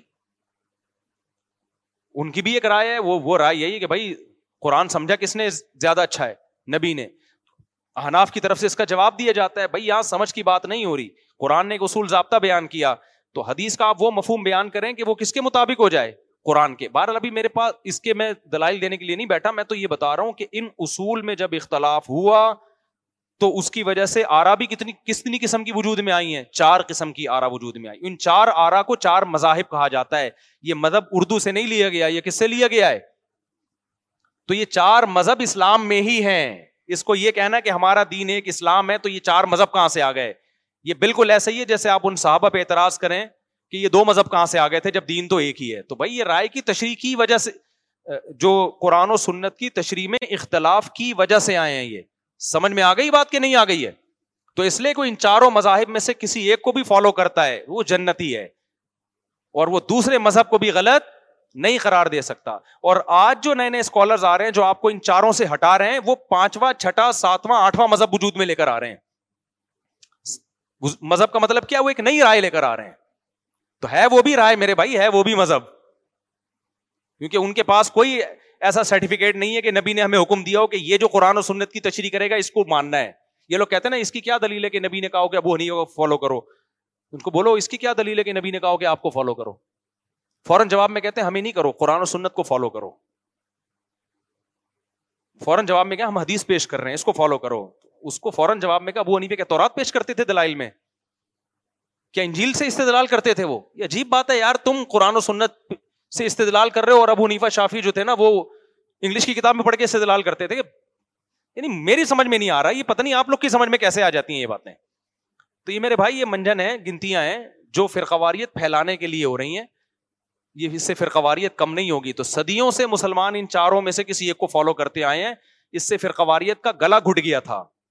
فرقواریت ختم کیونکہ ہم نے جب مان لیا کہ شافی بھی برحق ہے تو اب لڑائی جھگڑا کیا ہو گیا ختم اب اگر کوئی یہاں ہاتھ باندھ رہا ہے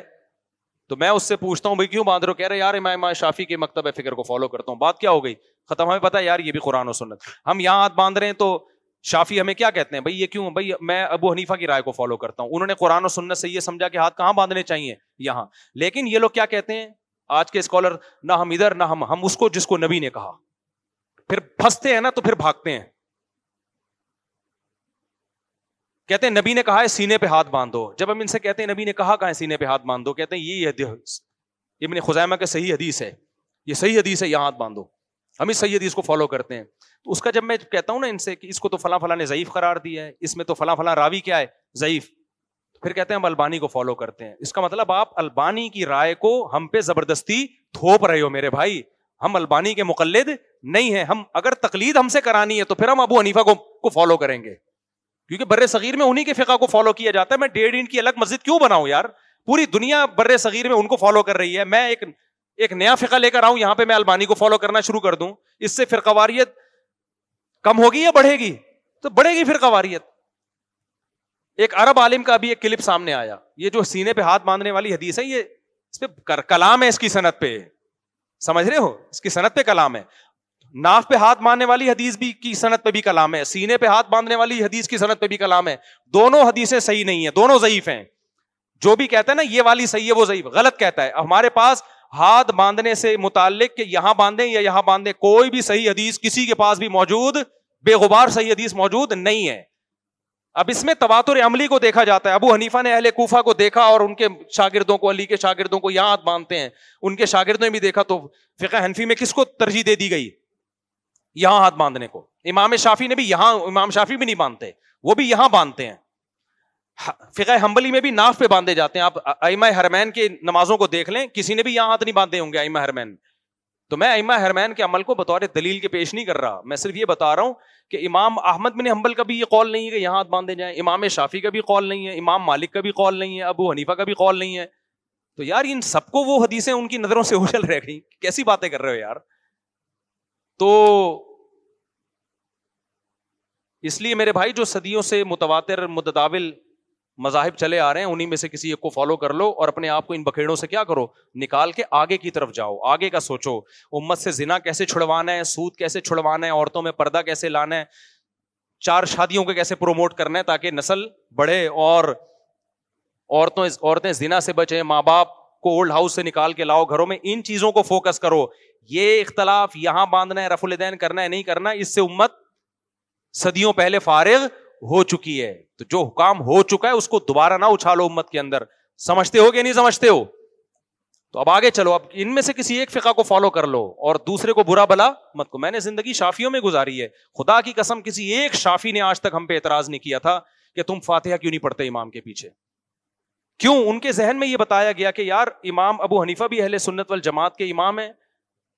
اور وہ بھی قرآن و سنت ہی کو فالو کیا ہے تو انہوں نے جہاں رائے میں اختلاف ہوگا کس کی رائے کو فالو کیا ہے ابو حنیفہ کی رائے کو فالو یاد رکھو جہاں قرآن و سنت بہت واضح ہوتے ہیں نا وہاں پھر اختلاف ہوتا بھی نہیں ہے یہ بھی سمجھ لو وہاں پھر چاروں متفقی ہوتے ہیں اختلاف ہوتا وہاں ہے جہاں قرآن و سنت میں دلائل میں تعارض نظر آ رہا ہوتا ہے سمجھتے ہو کہ نہیں سمجھتے اب بھی نہیں سمجھو گے تو پھر مرضی ہے تمہاری جاؤ پھر انہیں اسکالرس کو فالو کرو جو مولانا اسحاق صاحب کو فالو کرتے تھے اب نیا جو بندہ کوئی مارکیٹ میں آتا ہے نا قرآن وہ پھر نئی رائے لے کر آ رہا ہوتا ہے وہ کہتے ہیں یار وہ بھی قرآن و سنت یہ بھی قرآن و سنت پھر تیسرا آئے گا وہ ایک نئی رائے لے کر آ رہا ہوگا پھر ان کے سامنے البانی کا کال پیش کر دو تو اب میں نے البانی کا کال کہیں پڑھا ہے کہ عورتیں صفا مروا میں دوڑیں گی لیکن میں بھی اس کتاب کا حوالہ نہیں ملا مجھے اس لیے میں یقینی طور پہ یہ نہیں کہہ رہا میں نے ایک پیش گوئی کی تھی نا کہ دیکھنا اب یہ لوگ جیسے عورتوں کو مردوں کی طرح نماز پڑھواتی ہے نا انہوں نے اور دلیل یہ دی کہ حدیث نہیں ہے تو حدیث تو اس پہ بھی نہیں ہے کہ عورتیں صفا مروا میں چلیں گی دوڑیں گی نہیں اس پر کوئی حدیث ہمارے پاس موجود نہیں ہے حدیث ہے تو اس کے اگینسٹ ہے وہ حدیث کیا ہے نبی نے فرمایا مجھ سے حج سیکھو کیا مطلب جیسے میں نے حج کیا ویسے کرو تو نبی تو دوڑے ہیں نا دوڑے ہیں ایک حضرت عائشہ کا کال پیش کیا جاتا ہے کہ ہم نہیں دوڑتی تو تم بھی نہ دوڑو تو تو حضرت عائشہ کی تقلید ہو گئی نا نبی سے تو ثابت نہیں ہے اور وہ اس کی صنعت پہ بھی کلام ہے حضرت عائشہ کا جو یہ کال ہے اس کی صنعت بھی مضبوط صنعت نہیں ہے تو لہذا البانی نے یہ فتوا دے دیا کہ عورتیں کیا کریں گی چلیں گی دوڑیں گی نہیں اور دلیل یہ دی کہ حضرت حاضرہ تو عورت تھی وہ تو دوڑی تھی میں نے یہ چند دن پہلے پیش گوئی کی تھی کہ یہ اجماعی مسئلہ ہے کہ عورت چلے گی دوڑے گی نہیں اب یہ لوگ قرآن و سنت کے نام پہ اس مسئلے کو بھی چینج کریں گے چودہ سو سال کے بعد جا کے اسلام کی تشریح ہو رہی ہے تو مجھے نیٹ پہ مل گیا کہ البانی کا یہی قول ہے لیکن میں یقینی پھر بھی نہیں کہتا کیونکہ میں نے جب تک اصل کتابوں سے میں نہ نکال لوں تو میں خالی انٹرنیٹ کے حوالوں پر اعتماد نہیں کرتا تو اگلے اتوار کو ان شاء اللہ میں نکال کے لاؤں گا نہیں ملا تو پھر میں رجوع کا اعلان کر دوں گا لیکن البانی کا مسئلہ نہیں ہے یہ تو نیا کوئی نہ کوئی اسکالر البانی نہیں ہے تو کوئی نیا اسکالر پیدا ہو جائے گا جو یہ کہے گا کہ جب عورتوں مردوں کی نماز میں فرق حدیث سے ثابت نہیں ہے تو عورتوں مردوں کے حج میں فرق بھی تو حدیث سے ثابت نہیں ہے لہٰذا میرا فتویٰ ہے کہ عورتیں صفا مروا میں چلیں گی دوڑے دوڑیں گی چلیں گی نہیں جب سارے اس کے خلاف ہو جائیں گے کہ یہ تو اجماع کے خلاف بات کر رہا ہے پھر وہ کیا کہیں گے میں قرآن و سنت کو مانتا ہوں حدیث کا ریفرنس چاہیے یہ مولوی اپنا منجن بیچ رہے ہیں صحیح ہے اب پھر ہم چیختے رہ جائیں گے کہ یار یہ چودہ سو سال سے امت قرآن و سنت پہ عمل نہیں کر رہی تھی کیا اب آپ ہمیں آ کے بتائیں گے یہی بات ہم عورتوں مردوں کی نماز میں فرق سے بارے میں کہتے ہیں یار صدیوں سے چاروں فقہ اس پر متفق ہیں ساری فقہ کی کتابوں میں لکھا ہے کہ عورت سمٹ کے نماز پڑھے گی یہ اب جا کے چینج ہوا ہے فتوا صدیوں پہلے نہیں ملتا ہمیں اس کا وجود کوئی کہ عورتیں مردوں کی طرح تو جیسے یہ فتوا چلا دیا اور اس پہ قرآن و سنت کا لیبل لگا دیا ایسے ہی میرے بھائی اب عورتوں کو بھی سفا مروا میں کیا کروایا جائے گا دوڑایا جائے گا اور لیبل لگایا جائے گا کہ حدیث میں آتا ہے ایسے حج کرو جیسے میں نے تو عورت کا حج الگ ہوگا مرد کا الگ طریقے سے اس پر وہ کہیں گے ہمارے پاس کوئی دلیل حدیث سے موجود نہیں ہے تو اس لیے میرے بھائی امت اس سے سمٹنے کے بجائے کیا ہوگی بیڑا غرق ہونے والا ہے امت کا ٹھیک ہے نا بیڑا غرق ایک آخری بات کر کے اس ٹاپک کو ختم کر دیتا ہوں تاکہ بات مکمل ہو جائے ابھی سعودی عرب کے کسی عالم کا کلپ آیا انہوں نے کہا کہ بھائی اس پہ کوئی دلیل نہیں ہے کہ چاروں فقہ میں سے کسی ایک کو فالو کیا جائے تو اگر کوئی کرتا ہے تو ٹھیک عرب میں اتنا اعتدال ہے کہ وہ کہتے ہیں کہ اگر کوئی کرتا ہے تو غلط نہیں ہے لیکن جو ان کے سلفی علماء ہیں لیکن وہ کہتے ہیں اس کی دلیل نہیں ہے تو اگر ہم پانچواں بنا لیں تو بھی کوئی حرج نہیں ہے تو ہم جو ہے نا پانچواں فقہ مرتب کریں گے آج کے زمانے کے حساب سے مجھے کسی نے بھیجا میں نے ان سے کہا میں نے کہا میرے بھائی پہلی بات تو یہ کہ جب ان چاروں کی نہیں ہے تو سوال پیدا ہوگا کہ اس پانچویں کی کیا ہے اس بیس پہ کوئی چھٹا بنا لے ہے بھائی جب پانچ آ جائیں گے نا پانچواں آئے گا تو اگلی دس سالوں میں کوئی بندہ پیدا ہوگا کہ ان پانچوں کی ہمارے پاس نبی سے کوئی دلیل نہیں ہے کہ ان کو لہذا میں کیا کر رہا ہوں چھٹا پھر کیا آئے گا ساتواں پھر کیا آئے گا آٹھواں تو یہ کوئی اسلام کی خدمت ہوگی ایک بات تو یہ تو خدمت یہ تو آپ ٹوٹتی چلی جائے گی نا امت دوسری بات یہ وہ پانچواں آئے گا کیسے اس وقت تو امت سمٹی ہوئی تھی لوگوں کو ان پہ اعتماد تھا انہوں نے آہستہ آہستہ چاروں کو فالو کرنے کے علاوہ پانچواں رہا ہی نہیں اس امت میں نا پوری امت ان پہ جمع ہو گئی اب جب آپ پانچواں بنائیں گے کتنے لوگ اس پہ تو اتنی بڑی بڑی انگلیاں اٹھیں گی کہ یار ایک پندرہویں صدی میں وجود میں آ رہا ہے تو کوئی کہے گا صحیح ہے کوئی کہے گا غلط ہے تو وہ پانچویں کے اتنی شاخیں ذیلی نکلنا شروع ہوں گی نا کہ بجائے پانچواں بننے کے چار پانچ ہزار بنیں گے پھر وہ انڈے بچے اس کے ہوں گے اور پھر اس پر امت کو ایسا اعتماد بھی نہیں ہوگا جیسا ان چاروں پر اعتماد ہے تو اس لیے بہتر ہے کہ کوئی کوئی ایسا کام کر لو یار جس سے امت کو کیا ہو فائدہ ہو نا اپنی صلاحیتیں لگاؤ زنا کے خلاف موسیقی کے خلاف ماں باپ کی نافرمانی جو ہو رہی ہے اس کو روکو اسلام کو دنیا میں پھیلاؤ جب یہ چاروں فقہ تھے تب بھی تو اسلام دنیا میں پھیل رہا تھا نا اس وقت کیا کرتا تھا غیر مسلم جس علاقے میں جو فقہ رائج ہے وہ مسلمان ہو کے آٹومیٹیکلی اسی فقہ کو قبول کرتا تھا اور دوسرے فقہ والے بھی اس کو مسلمان مانتے تھے بر صغیر میں جتنے لوگ مسلمان ہوئے سارے حنفی ہوئے ہیں انڈونیشیا میں جتنے غیر مسلم مسلمان ہوئے سارے کیا بن گئے شافی سعودی عرب میں کوئی غیر مسلم مسلمان ہو رہے ہیں آٹومیٹکلی ہم بلی بن رہا ہے ہم نے بھی اس کے اسلام پہ کوئی شک نہیں کیا شافیوں نے بھی کوئی شک نہیں کیا لیکن آپ جب کوئی غیر مسلم مسلمان ہوگا نا آپ کہو گے کہ چار فقہ ہے ایک پانچواں بھی ہے اور اب ان میں سے آپ دلائل میں دیکھو کون سا خدا کی قسم اس کے بال سفید ہو جائیں گے گنجا ہو جائے گا دلائل پڑھتے پڑھتے پڑھتے پڑھتے اور سوائے کنفیوژن کے اس کو کچھ بھی حاصل نہیں ہوگا تو یہ غیر مسلم کے لیے بھی بڑا ڈینجرس راستہ ہے جو آپ دے رہے ہیں اس کو اب تک جو غیر مسلم مسلمان ہوتے تھے کیسے یہاں کتنے عیسائی ابھی پرسوں ایک عیسائی آئے ہیں وہ مسلمان ہوئے تو آٹومیٹیکلی وہی اسی فقہ پہ عمل کرنا شروع کر دیتے ہیں جو سوسائٹی میں چل رہا ہے ہاں بدعت سے اپنے آپ کو بچاؤ اور یہ بدعت تو چاروں اما اس سے بری ہیں ان فقہ میں بدعتیں نہیں ملتی ہمیں یہ تو لوگوں نے بنائی ہوئی ہیں تو غیر مسلم کے لیے بھی آسانی ہے ایک کسی سلفی عالم سے کسی نے سوال پوچھا امیرکا میں ایک عیسائی نے ایک انگریز نے کہ میں مسلمان ہوا ہوں تو یہاں مجھے مختلف فقہ ملتے ہیں تو میں کس کو یعنی چار فقہ ملتے ہیں حنفی مالکی میں کس کو فالو کروں ان عرب نے کہا جو قرآن و سنت کے مطابق ہو جس کی رائے اب تو وہ ابو حنیفہ کے جب دلائل پڑے گا اس کو لگے گا یہ قرآن و سنت کے مطابق امام شافی کا پڑے گا اس کو لگے گا یہ آپ کے پڑے گا آپ اس کو لگے گا یہ اس کی کنفیوژن ختم کرنے کے بجائے آپ نے اس کو کنفیوژن میں ہمیشہ کے لیے ڈال دیا جو فیصلہ ابو حنیفہ اور شافی سے حل نہیں ہو سکا وہ اس کے بےچارے سے کہاں سے حل ہوگا بیٹھ کے رف الدین کا مسئلہ ابو حنیفہ اور شافی دونوں کے پاس دونوں دلائل تھے پھر بھی اختلاف ہو گیا امام کے پیچھے فاتحہ پڑھی جائے نہیں پڑھی جائے دونوں کے پاس دلائل تھے پھر بھی کیا ہو گیا اختلاف تو یہ انگریز بیٹھ کے اختلاف کو حل کرے گا یہ جو نئے نئے مسلمان ہو رہا ہے اس کا حل یہ ہے کہ اس کو بولا جائے بھائی یہ چاروں درست ہیں آپ کسی بھی مکتبہ فکر کو فالو کر لو جو آپ کے ملک میں زیادہ رائج ہو کیونکہ جو فقہ زیادہ رائج ہوتا ہے اس کے مفتیان کرام اویلیبل ہوتے ہیں ان سے مسائل پوچھنا آسان ہوتا ہے اور پھر سب اسی کو فالو کر رہے ہیں تو ایک اختلاف کی صورت بھی نہیں بنتی اس کو فالو کر لو یہ آسان ہے اور پھر اسے کہا جائے اب فوکس کرو نمازوں کو اب نماز یہاں پڑھنی ہے یہاں پڑھنی ہے اب یہ تمہارے لیے اتنا بڑا مسئلہ رہا نہیں اگر تم جس ملک میں رہتے ہو اس میں یہاں لوگ ہاتھ باندھ کے نماز پڑھتے ہیں تم بھی یہاں پڑھ لو یار ہاتھ باندھ کے وہ اگر رف الدین کرتے ہیں تم بھی کر لو وہ امام کے پیچھے فاتحہ پڑھتے ہیں تم بھی پڑھ لو اور اگر وہ نہیں کر رہے تو تم بھی نہیں کرو رائے دونوں ہیں مذاہب دونوں اسلام میں کیونکہ دونوں کے پاس دلائل ہیں تو اس سب اس کی پرابلم ختم ہو گئی کہ نہیں ہو گئی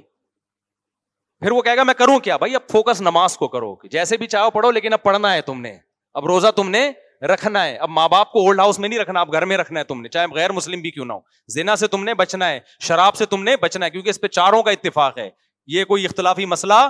نہیں ہے خدا کی قسم یہ آسان ہے اور آج کل کے اسکالرس قرآن و سنت کے نام پہ جو لوگوں کو آوارہ بنا رہے ہیں نا مجھے پتا ہے کہ یہ آوارہ کا لفظ بڑا نامناسب ہے لیکن اس میں لیبل قرآن و سنت کا ہے مگر پھیل رہی ہے آوارہ گردی ہر آدمی اسکالر بن کے سب کو برا بلا کہہ کے اپنا منجن بیچ رہا ہے اور عوام اس نائی کو سرجن سمجھنا شروع کر دیے جو عوام نے جو گاؤں میں آیا تھا کس کے لیے ختنہ کرنے کے لیے کیونکہ عوام کبھی حقیقی سرجنوں میں بیٹھی نہیں ہوتی تو جو صحیح پراپر علما میں بیٹھے نہیں ہے صحیح علما جن کو نہیں ملے وہ انہیں اسکالرس کو کیا سمجھنا شروع کر دیتے ہیں مفتی اور عالم اللہ کرے یہ باتیں کھوپڑی میں آ جائیں تاکہ امت جس فرقواریت کی آگ میں جا رہی ہے نا اس سے اللہ بچ جائے اس سے یہ امت بچ جائے اور اللہ اس امت کو بچا دے اس سے سمجھتے ہو جب تک انگریز نہیں آیا تھا نا آپ کو ہندوستان میں کوئی فرقے نظر نہیں آئیں گے پورا ہندوستان ایران یہ سب فقہ حنفی کو فالو کرتے تھے انگریز نے آ کے نا سب سے پہلا کام یہ کیا ہے کہ ان کے یہاں کوئی شافی ہو تو یہ اس کو بھی قبول کر لیتے ہیں کہتے ہیں یار رائے کا اختلاف ہے کوئی فقہ حنفی کو فالو کرے اس کو بھی ان کو پہلے اس میں لڑاؤ اس نے ہر سطح پہ مسلمانوں کو لڑوایا یہ سارے آپ کو ملیں گے جتنے فرقے اور لڑائیاں ہیں نا گورے کے آنے کے بعد ملیں گی آپ ورنہ گوروں نے یہ بات لکھی ہے یہ ریٹن میں ہے کہ جب گورا ہندوستان میں آیا کوئی مذہبی منافرت نہیں تھی کوئی کوئی فرقواریت نہیں تھی اور گورے نے مسلمانوں کے لیے جو آئلی قوانین عدالت میں رائج کیے نا وہ بھی فقہ حنفی کے مطابق تھے کیونکہ مسلمان اپنے گھریلو اور نکاح طلاق اور وراثت کے مسائل میں گورے کے قانون کو نہیں مانتے تھے تو اس نے کہا یار ان کو اسلامی دینا پڑے گا تو اب گورے کے پاس ریٹرن فارم میں جو اسلامی قانون تھا وہ کیا تھا فقہ حنفی تھا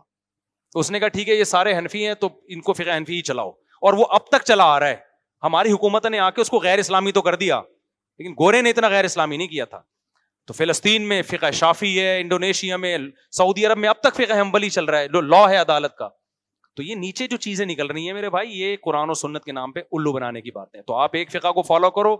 یا حنفی کو یا شافی کو یا مالی کو یا حمبلی کو پانچواں مارکیٹ میں ہے نہیں تو کریں کیسے فالو ہم پانچواں ہوتا تو ہم کہتے ہیں چلو وہ بھی ٹھیک ہے لیکن ہے نہیں پانچواں مختلف آ رہا ہے مولانا اسحاق صاحب کی الگ رائے ہے کسی دوسرے کی رائے جاؤ گے تو وہ الگ رائے ہے تیسرے کے پاس جاؤ گے تو ہر ایک کی فقہ کی کتابوں میں اتنا اختلاف ہے کہ آپ وہ ایک ہے ہی نہیں نا لا تو کرو گے کیسے فالو تو جب ممکن ہی نہیں ہے تو کیسے پھر تو مختلف رائے ہیں اس اسکالر کو سنو وہ ایک نہیں پھینک رہا ہے مارکیٹ میں دوسرے کو سنو وہ دوسری وہ ایک نئی مارکیٹ میں رائے لا رہا ہے حوالے اس کے پاس بھی ہے حوالے اس کے پاس بھی ہے حوالے اس کے پاس بھی ہے اور وہ اس کو غلط کہہ رہا ہے وہ اس کو غلط کہہ رہا ہے وہ اس کو غلط کہہ رہا ہے اور ایک ایسا کہے گا وہ کہہ گیا چونکہ یہ سب آپس میں لڑ رہے ہیں ایک دوسرے کو غلط کہہ رہے ہیں لہٰذا یہ سارے غلط ہیں میں صحیح ہوں کر جو یہ کر رہے ہیں تو تو بھی وہی کام کر جو کون کر رہا ہے جو یہ کر رہے ہیں تم نے ان سب کو غلط ایسے دو آدمی لڑ رہے ہو آپ نے کہا چونکہ یہ دونوں لڑ رہے ہیں لہٰذا میں جا کے دونوں کو مکہ ماروں گا آپ نے کہا تو کیوں لڑ رہا ہے کہہ رہے چونکہ یہ دونوں لڑ رہے ہیں لہٰذا دونوں غلط ہیں ابے لڑائی کی وجہ سے اگر یہ دو غلط ہیں کیونکہ یہ ایک دوسرے کو غلط کہتے ہیں تو آپ بھی تو ان دونوں کو غلط کہہ کے اسی اصول سے آپ بھی کیا ہو گئے آپ بھی غلط ہو گئے تو اس لیے ان چاروں فقہ میں آپ کو یہ چیز ملے گی ایک دوسرے کو غلط نہیں کہتے ہم جب مدرسوں میں پڑھتے ہیں نا کوئی مسئلہ پڑھتے ہیں تو بڑے احترام سے امام شافی کا نام لیتے ہیں آگے رحمہ اللہ تعالیٰ فقہ نے خود لکھا ہوتا ہے کہ امام شافی رحمہ اللہ کی یہ رائے ہے اس پر یہ دلائل ہیں ان دلائل کا جواب یہ ہے احمد بن حمبل رحمہ اللہ کی یہ رائے ہے اس رائے کا جواب کیا ہے یہ تو اصول ہے فالو ہم کس کو کرتے ہیں بھائی بھائی ایک کو فالو کرتے ہیں بھائی یہ ہم چونکہ بر صغیر میں پیدا ہوئے یہاں رائے جی انگریز کے آنے سے پہلے جو اسلام یہاں پر آیا وہ فقہ حنفی ہی کی شکل میں آیا ہے اسلام لائے ہی حناف ہے یہاں پہ جہاں مجاہدین آئے حنفی ہیں جب مجاہدین یہاں آئے تھے خاری تلواروں کے ساتھ تھوڑی آئے تھے محمد بن قاسم کے دور میں وہ نمازیں بھی اپنے ساتھ لائے روزے بھی اپنے ساتھ لائے تراوی بھی اپنے ساتھ لائے تو جو نمازیں وہ لائے صدیوں سے وہی نمازیں چلی آ رہی ہے جو تراوی وہ لے کر آئے صدیوں سے وہی تراوی چلی آ رہی پھر شافی فقا انڈونیشیا میں گیا تاجروں کے ذریعے گیا تھا وہ بارہ تیرہ سو سال پرانے تاجر تھے چونکہ وہاں جو فقہ گئے محدثین گئے وہ فقہ شافی کو فالو کرتے تھے آپ کہہ سکتے ہو فقہ شافی وجود میں نہیں آیا فقہ شافی اس نام سے وجود میں نہیں آیا مسائل تو شافی فقہ کے اس وقت موجود تھے نا مرتب بعد میں ہوا تو نام بعد میں دیا گیا جیسے مصفی مصف عثمانی کا نام بعد میں دیا گیا مرتب بعد میں ہوا لیکن قرآن تو نبی کے دور میں بھی تھا نا تو جب وہ آیا ہے وہاں پر تو وہ وہی بیس رکت تراوی کے ساتھ آیا اور آج تک اسی کے ساتھ چل رہا ہے سعودی عرب میں جب جہاں سے اسلام نکلا نبی نے مدین مسجد تراوی بھی پڑھی رمضان میں اپنی عبادت بھی کر کے دکھائی اس کے بعد صحابہ تابعین نے رمضانوں میں تراوی پڑھی ہمیں نہیں پتا کتنی رکت پڑھی لیکن حضرت عمر کے دور میں بھی پڑھ رہے تھے تو حضرت عمر نے جمع کر دیا وہ ہمارے پاس صنعت سے ملتا ہے کتنی پڑھ رہے تھے بیس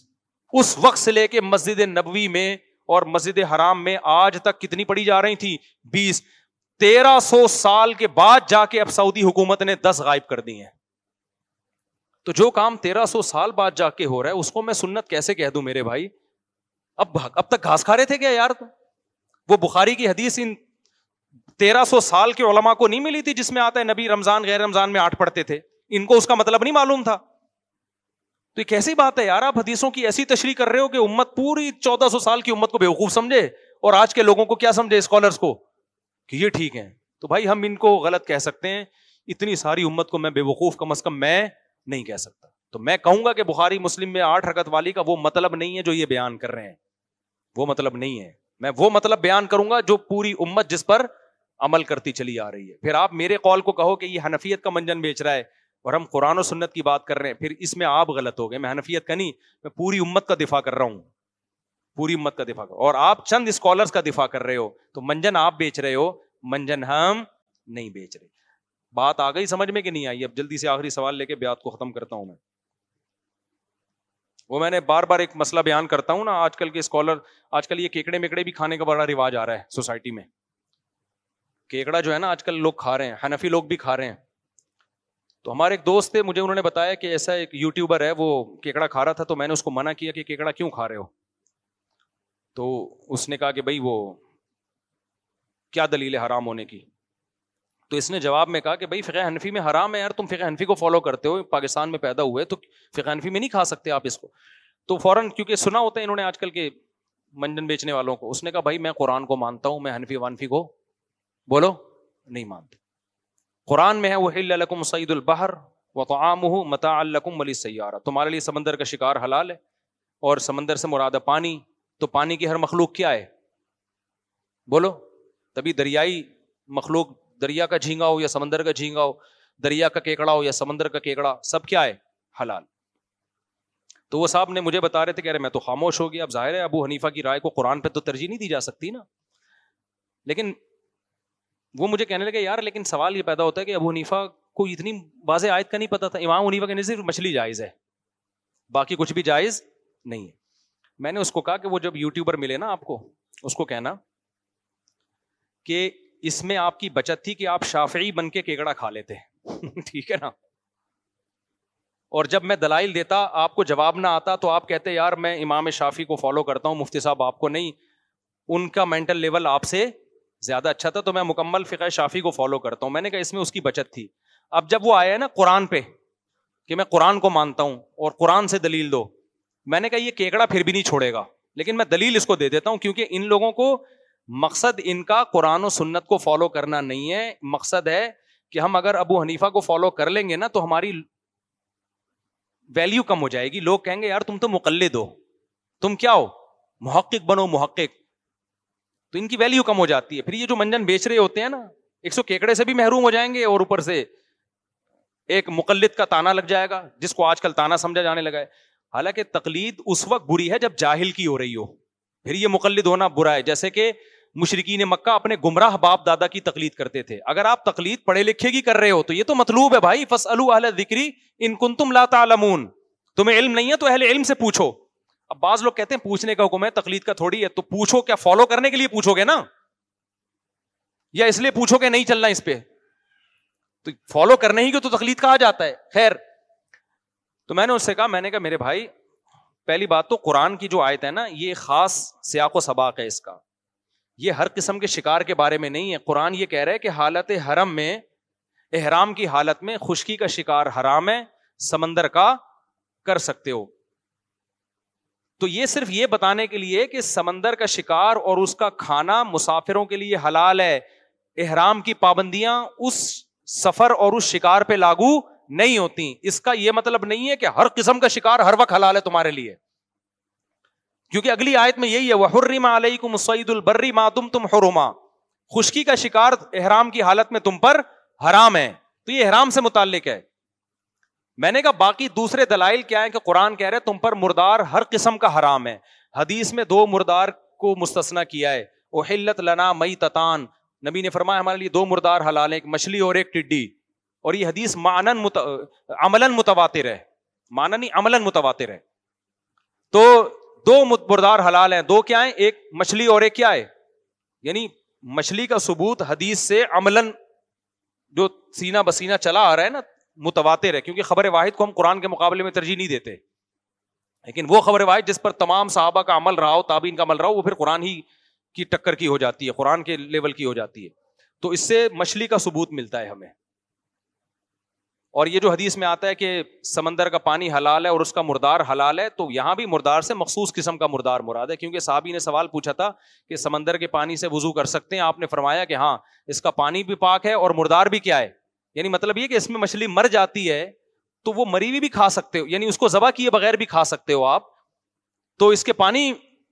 پانی بھی کیا ہے تمہارے لیے اس میں بھی ناپاکی کا کوئی انصر نہیں ہے جب اس کا جانور تمہارے لیے حلال کر دیا گیا تو یہ بھی ایک خاص سیاق و سباق میں اس حدیث کو بیان کیا گیا اس کا مطلب یہ نہیں کہ سمندر میں جو نکلے کھا سکتے ہو آپ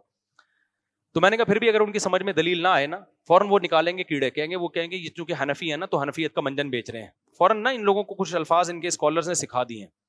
کیونکہ یہ مقلد ہیں یہ تو اپنے مسلب کو پروموٹ کریں گے میں نے کہا ان سے کہو یہ بات جب سمجھ میں نہ آئے نا ان سے کہ حدیث میں تو دو مردار کے حلال ہونے کا تذکرہ ہے اور ایک اور دلیل کہ کسی ایک صحابی سے کیکڑا کھانا دکھا دو ہمیں یا جھینگا کھانا بھی دکھا دو آپ مچھلی کے علاوہ کسی ایک صحابی سے کوئی ضعیف ہی دکھا دو کہ انہوں نے سونگا بھی ہو اس کو ٹھیک ہے نا کھانا تو کی بات کوئی دکھا دو آپ تو اس لیے ابو حنیفا کا موقف بہت مضبوط ہے اتنے مضبوط موقف کے بعد بھی ہم کہتے ہیں جو امام شافی کو فالو کر رہا ہے پھر بھی وہ کیا ہے لیکن پورا فالو کرے پھر صرف کیکڑا کھانے کے لیے فالو نہ کرے وہ کہ کیکڑا کھانے کے لیے شافی بن جاتا ہے اور باقی چیزوں میں جب بغیر ولی کے بچی کی شادی کرنی بچی بھگانی ہوتی ہے تو پھر وہ ہنفی بن جاتا ہے تو اب کیا مسئلہ ہے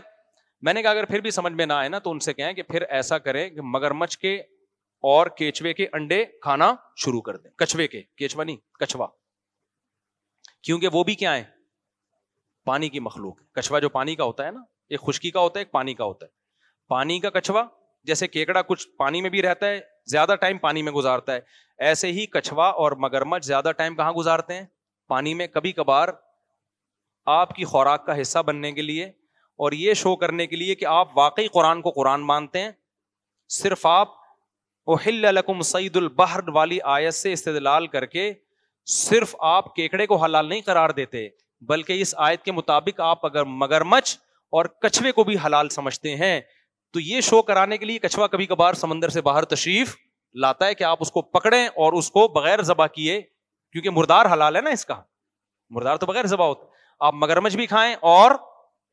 بولو کچھوا بھی کھائیں اور اس پر بھی پوری امت کا اجماع ہے کہ جو جانور حلال ہے اس کے انڈے بھی کیا آئے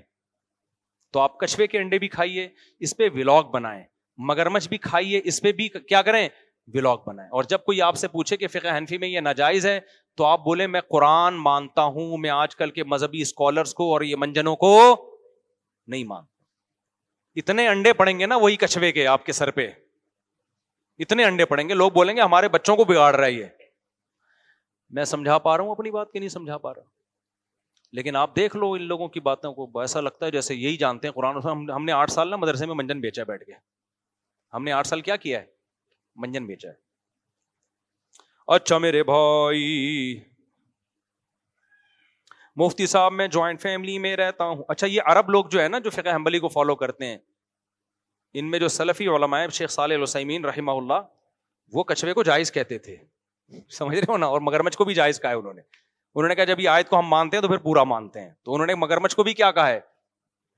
حالانکہ یہ میں ان کی رائے کا احترام کرتا ہوں بڑے عالم میں ان پہ طنز مقصد نہیں ہے لیکن بہرحال اختلاف تو کیا جا سکتا ہے نا حالانکہ مگرمچھ اور کچھوا وہ چیز ہے جو یہود و نصارہ میں بھی رائج نہیں رہی ہے یعنی یہود و نصارہ جب تک مذہب میں تھے نا وہ بھی نہیں کھاتے تھے یہ چیزیں اور حلال و حرام جو کھانے پینے کی چیزیں ہیں نا وہ تمام آسمانی مذاہب میں سیم ہیں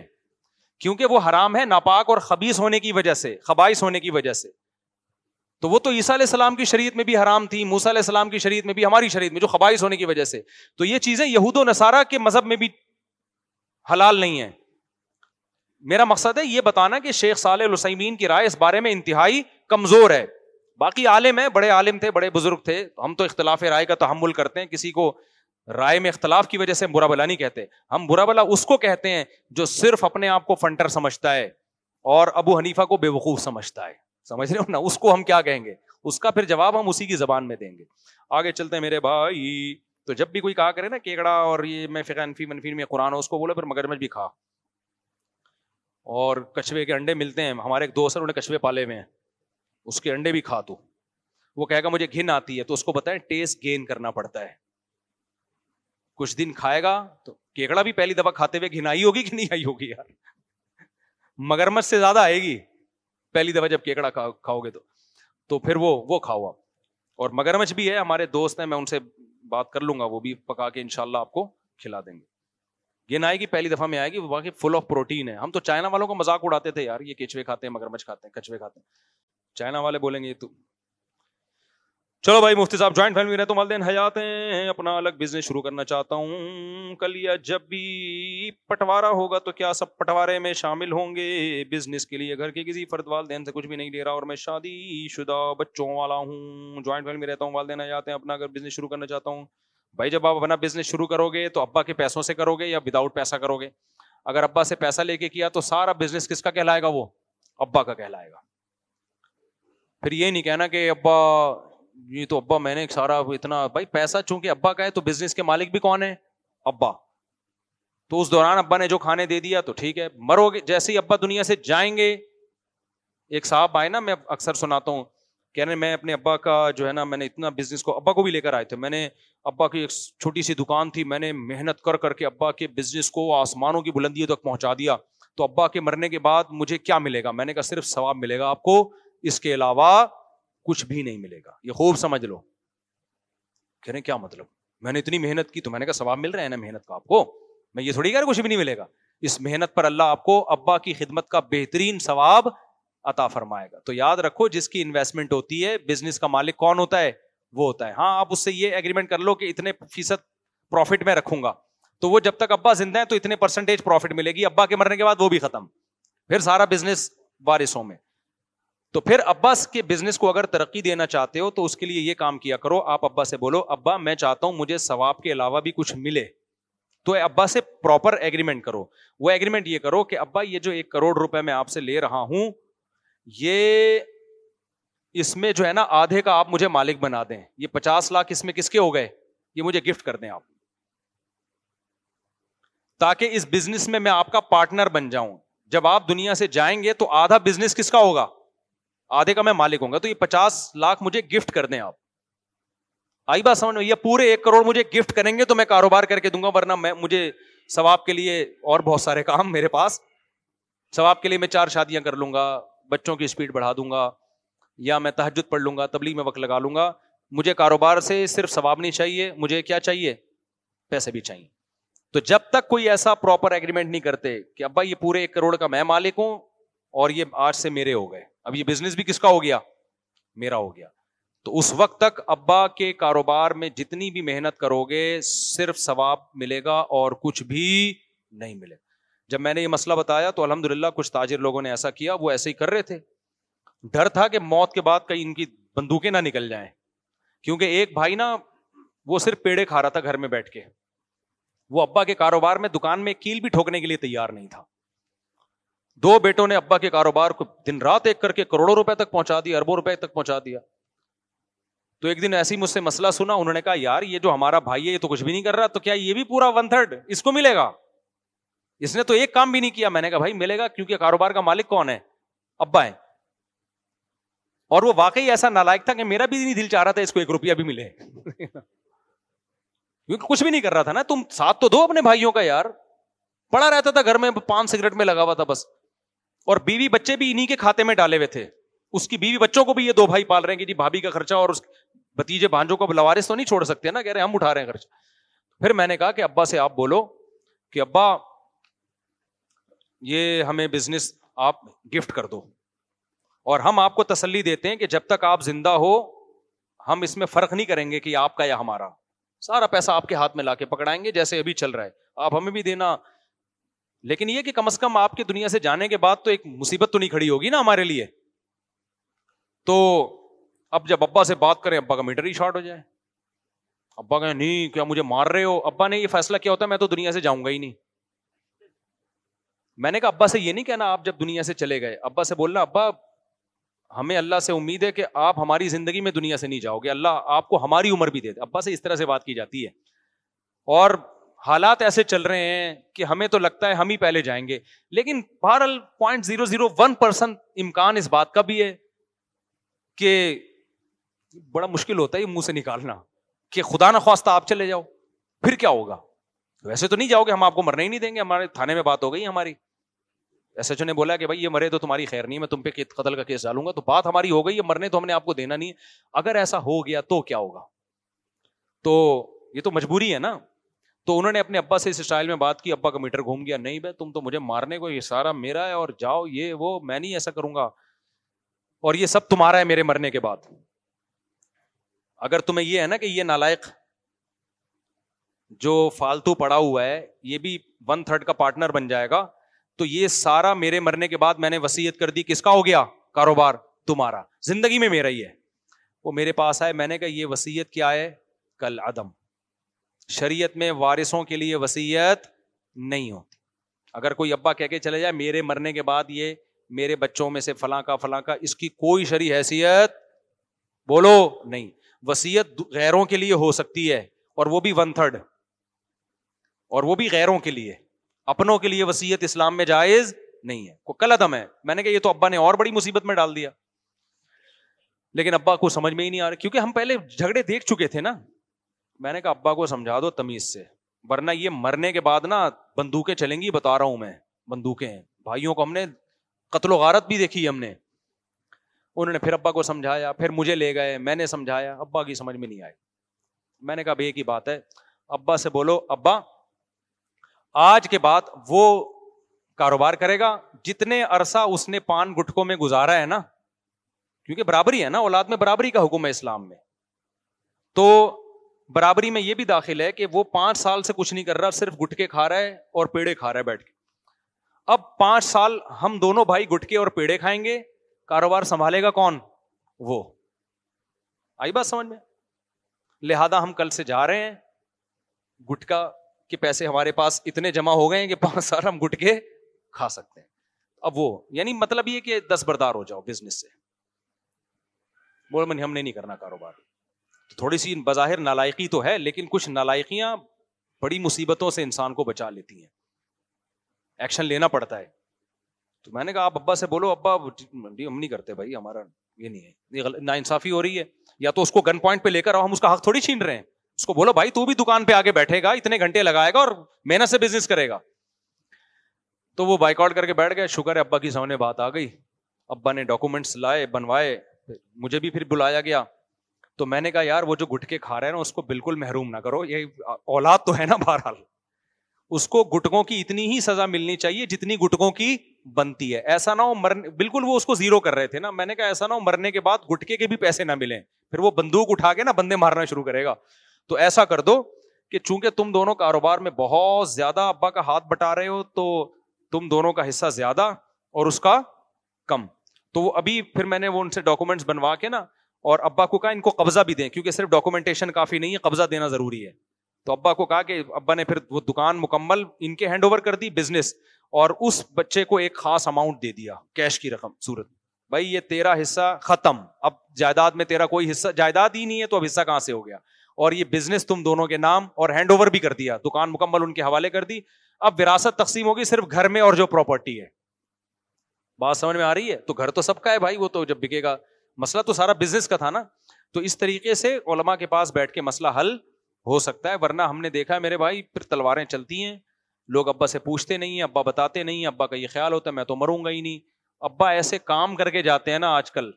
کہ اولادیں ایک دوسرے کو قتل کر رہی ہوتی ہیں بھائی اس میں ماں باپ کا بڑا دخل ہوتا ہے ایسے کام نہ کر کے جاؤ کہ تمہاری اولادیں آپس میں دستوں گرے ہو کنفیوژن نہ پیدا کر کے جاؤ یہ بھی ابا کر رہے ہوتے ہیں یہ مکان میں نے فلاں کو دے دیا ابے بھائی دے دیا تو پورے ڈاکومنٹ بنا کے دے قبضہ دے بھائی ان کو یار بعد میں جنگیں ہو رہی ہوتی ہیں وہ کہہ رہے ہوتے ہیں یہ مجھے ابا نے دیا وہ کہہ رہے ابے ایسے ہی بول دیا تھا مذاق کر رہے تھے وہ مصیبت میں کھڑی کر کے جاتے ہیں لوگوں کو آج کل کے ابا اس لیے پنجاب میں کہتے ہیں ایسا ابا کہاں سے لبا مفت ہاں بھائی یہ بیان ہمارا مغرب کے بعد ہوا کرے گا سمجھ رہے ہو یہ جو اتوار والا بیان ہے مغرب کے بعد ہوگا مفتی صاحب سادہ اور اسلامی شادی کے حوالے سے بہت ٹائم ہو گیا بہت وقت ہو گیا مجھے بھی اجازت ہو آپ لوگ بھی گھر جاؤ اللہ تعالیٰ سمجھنے کی عمل کی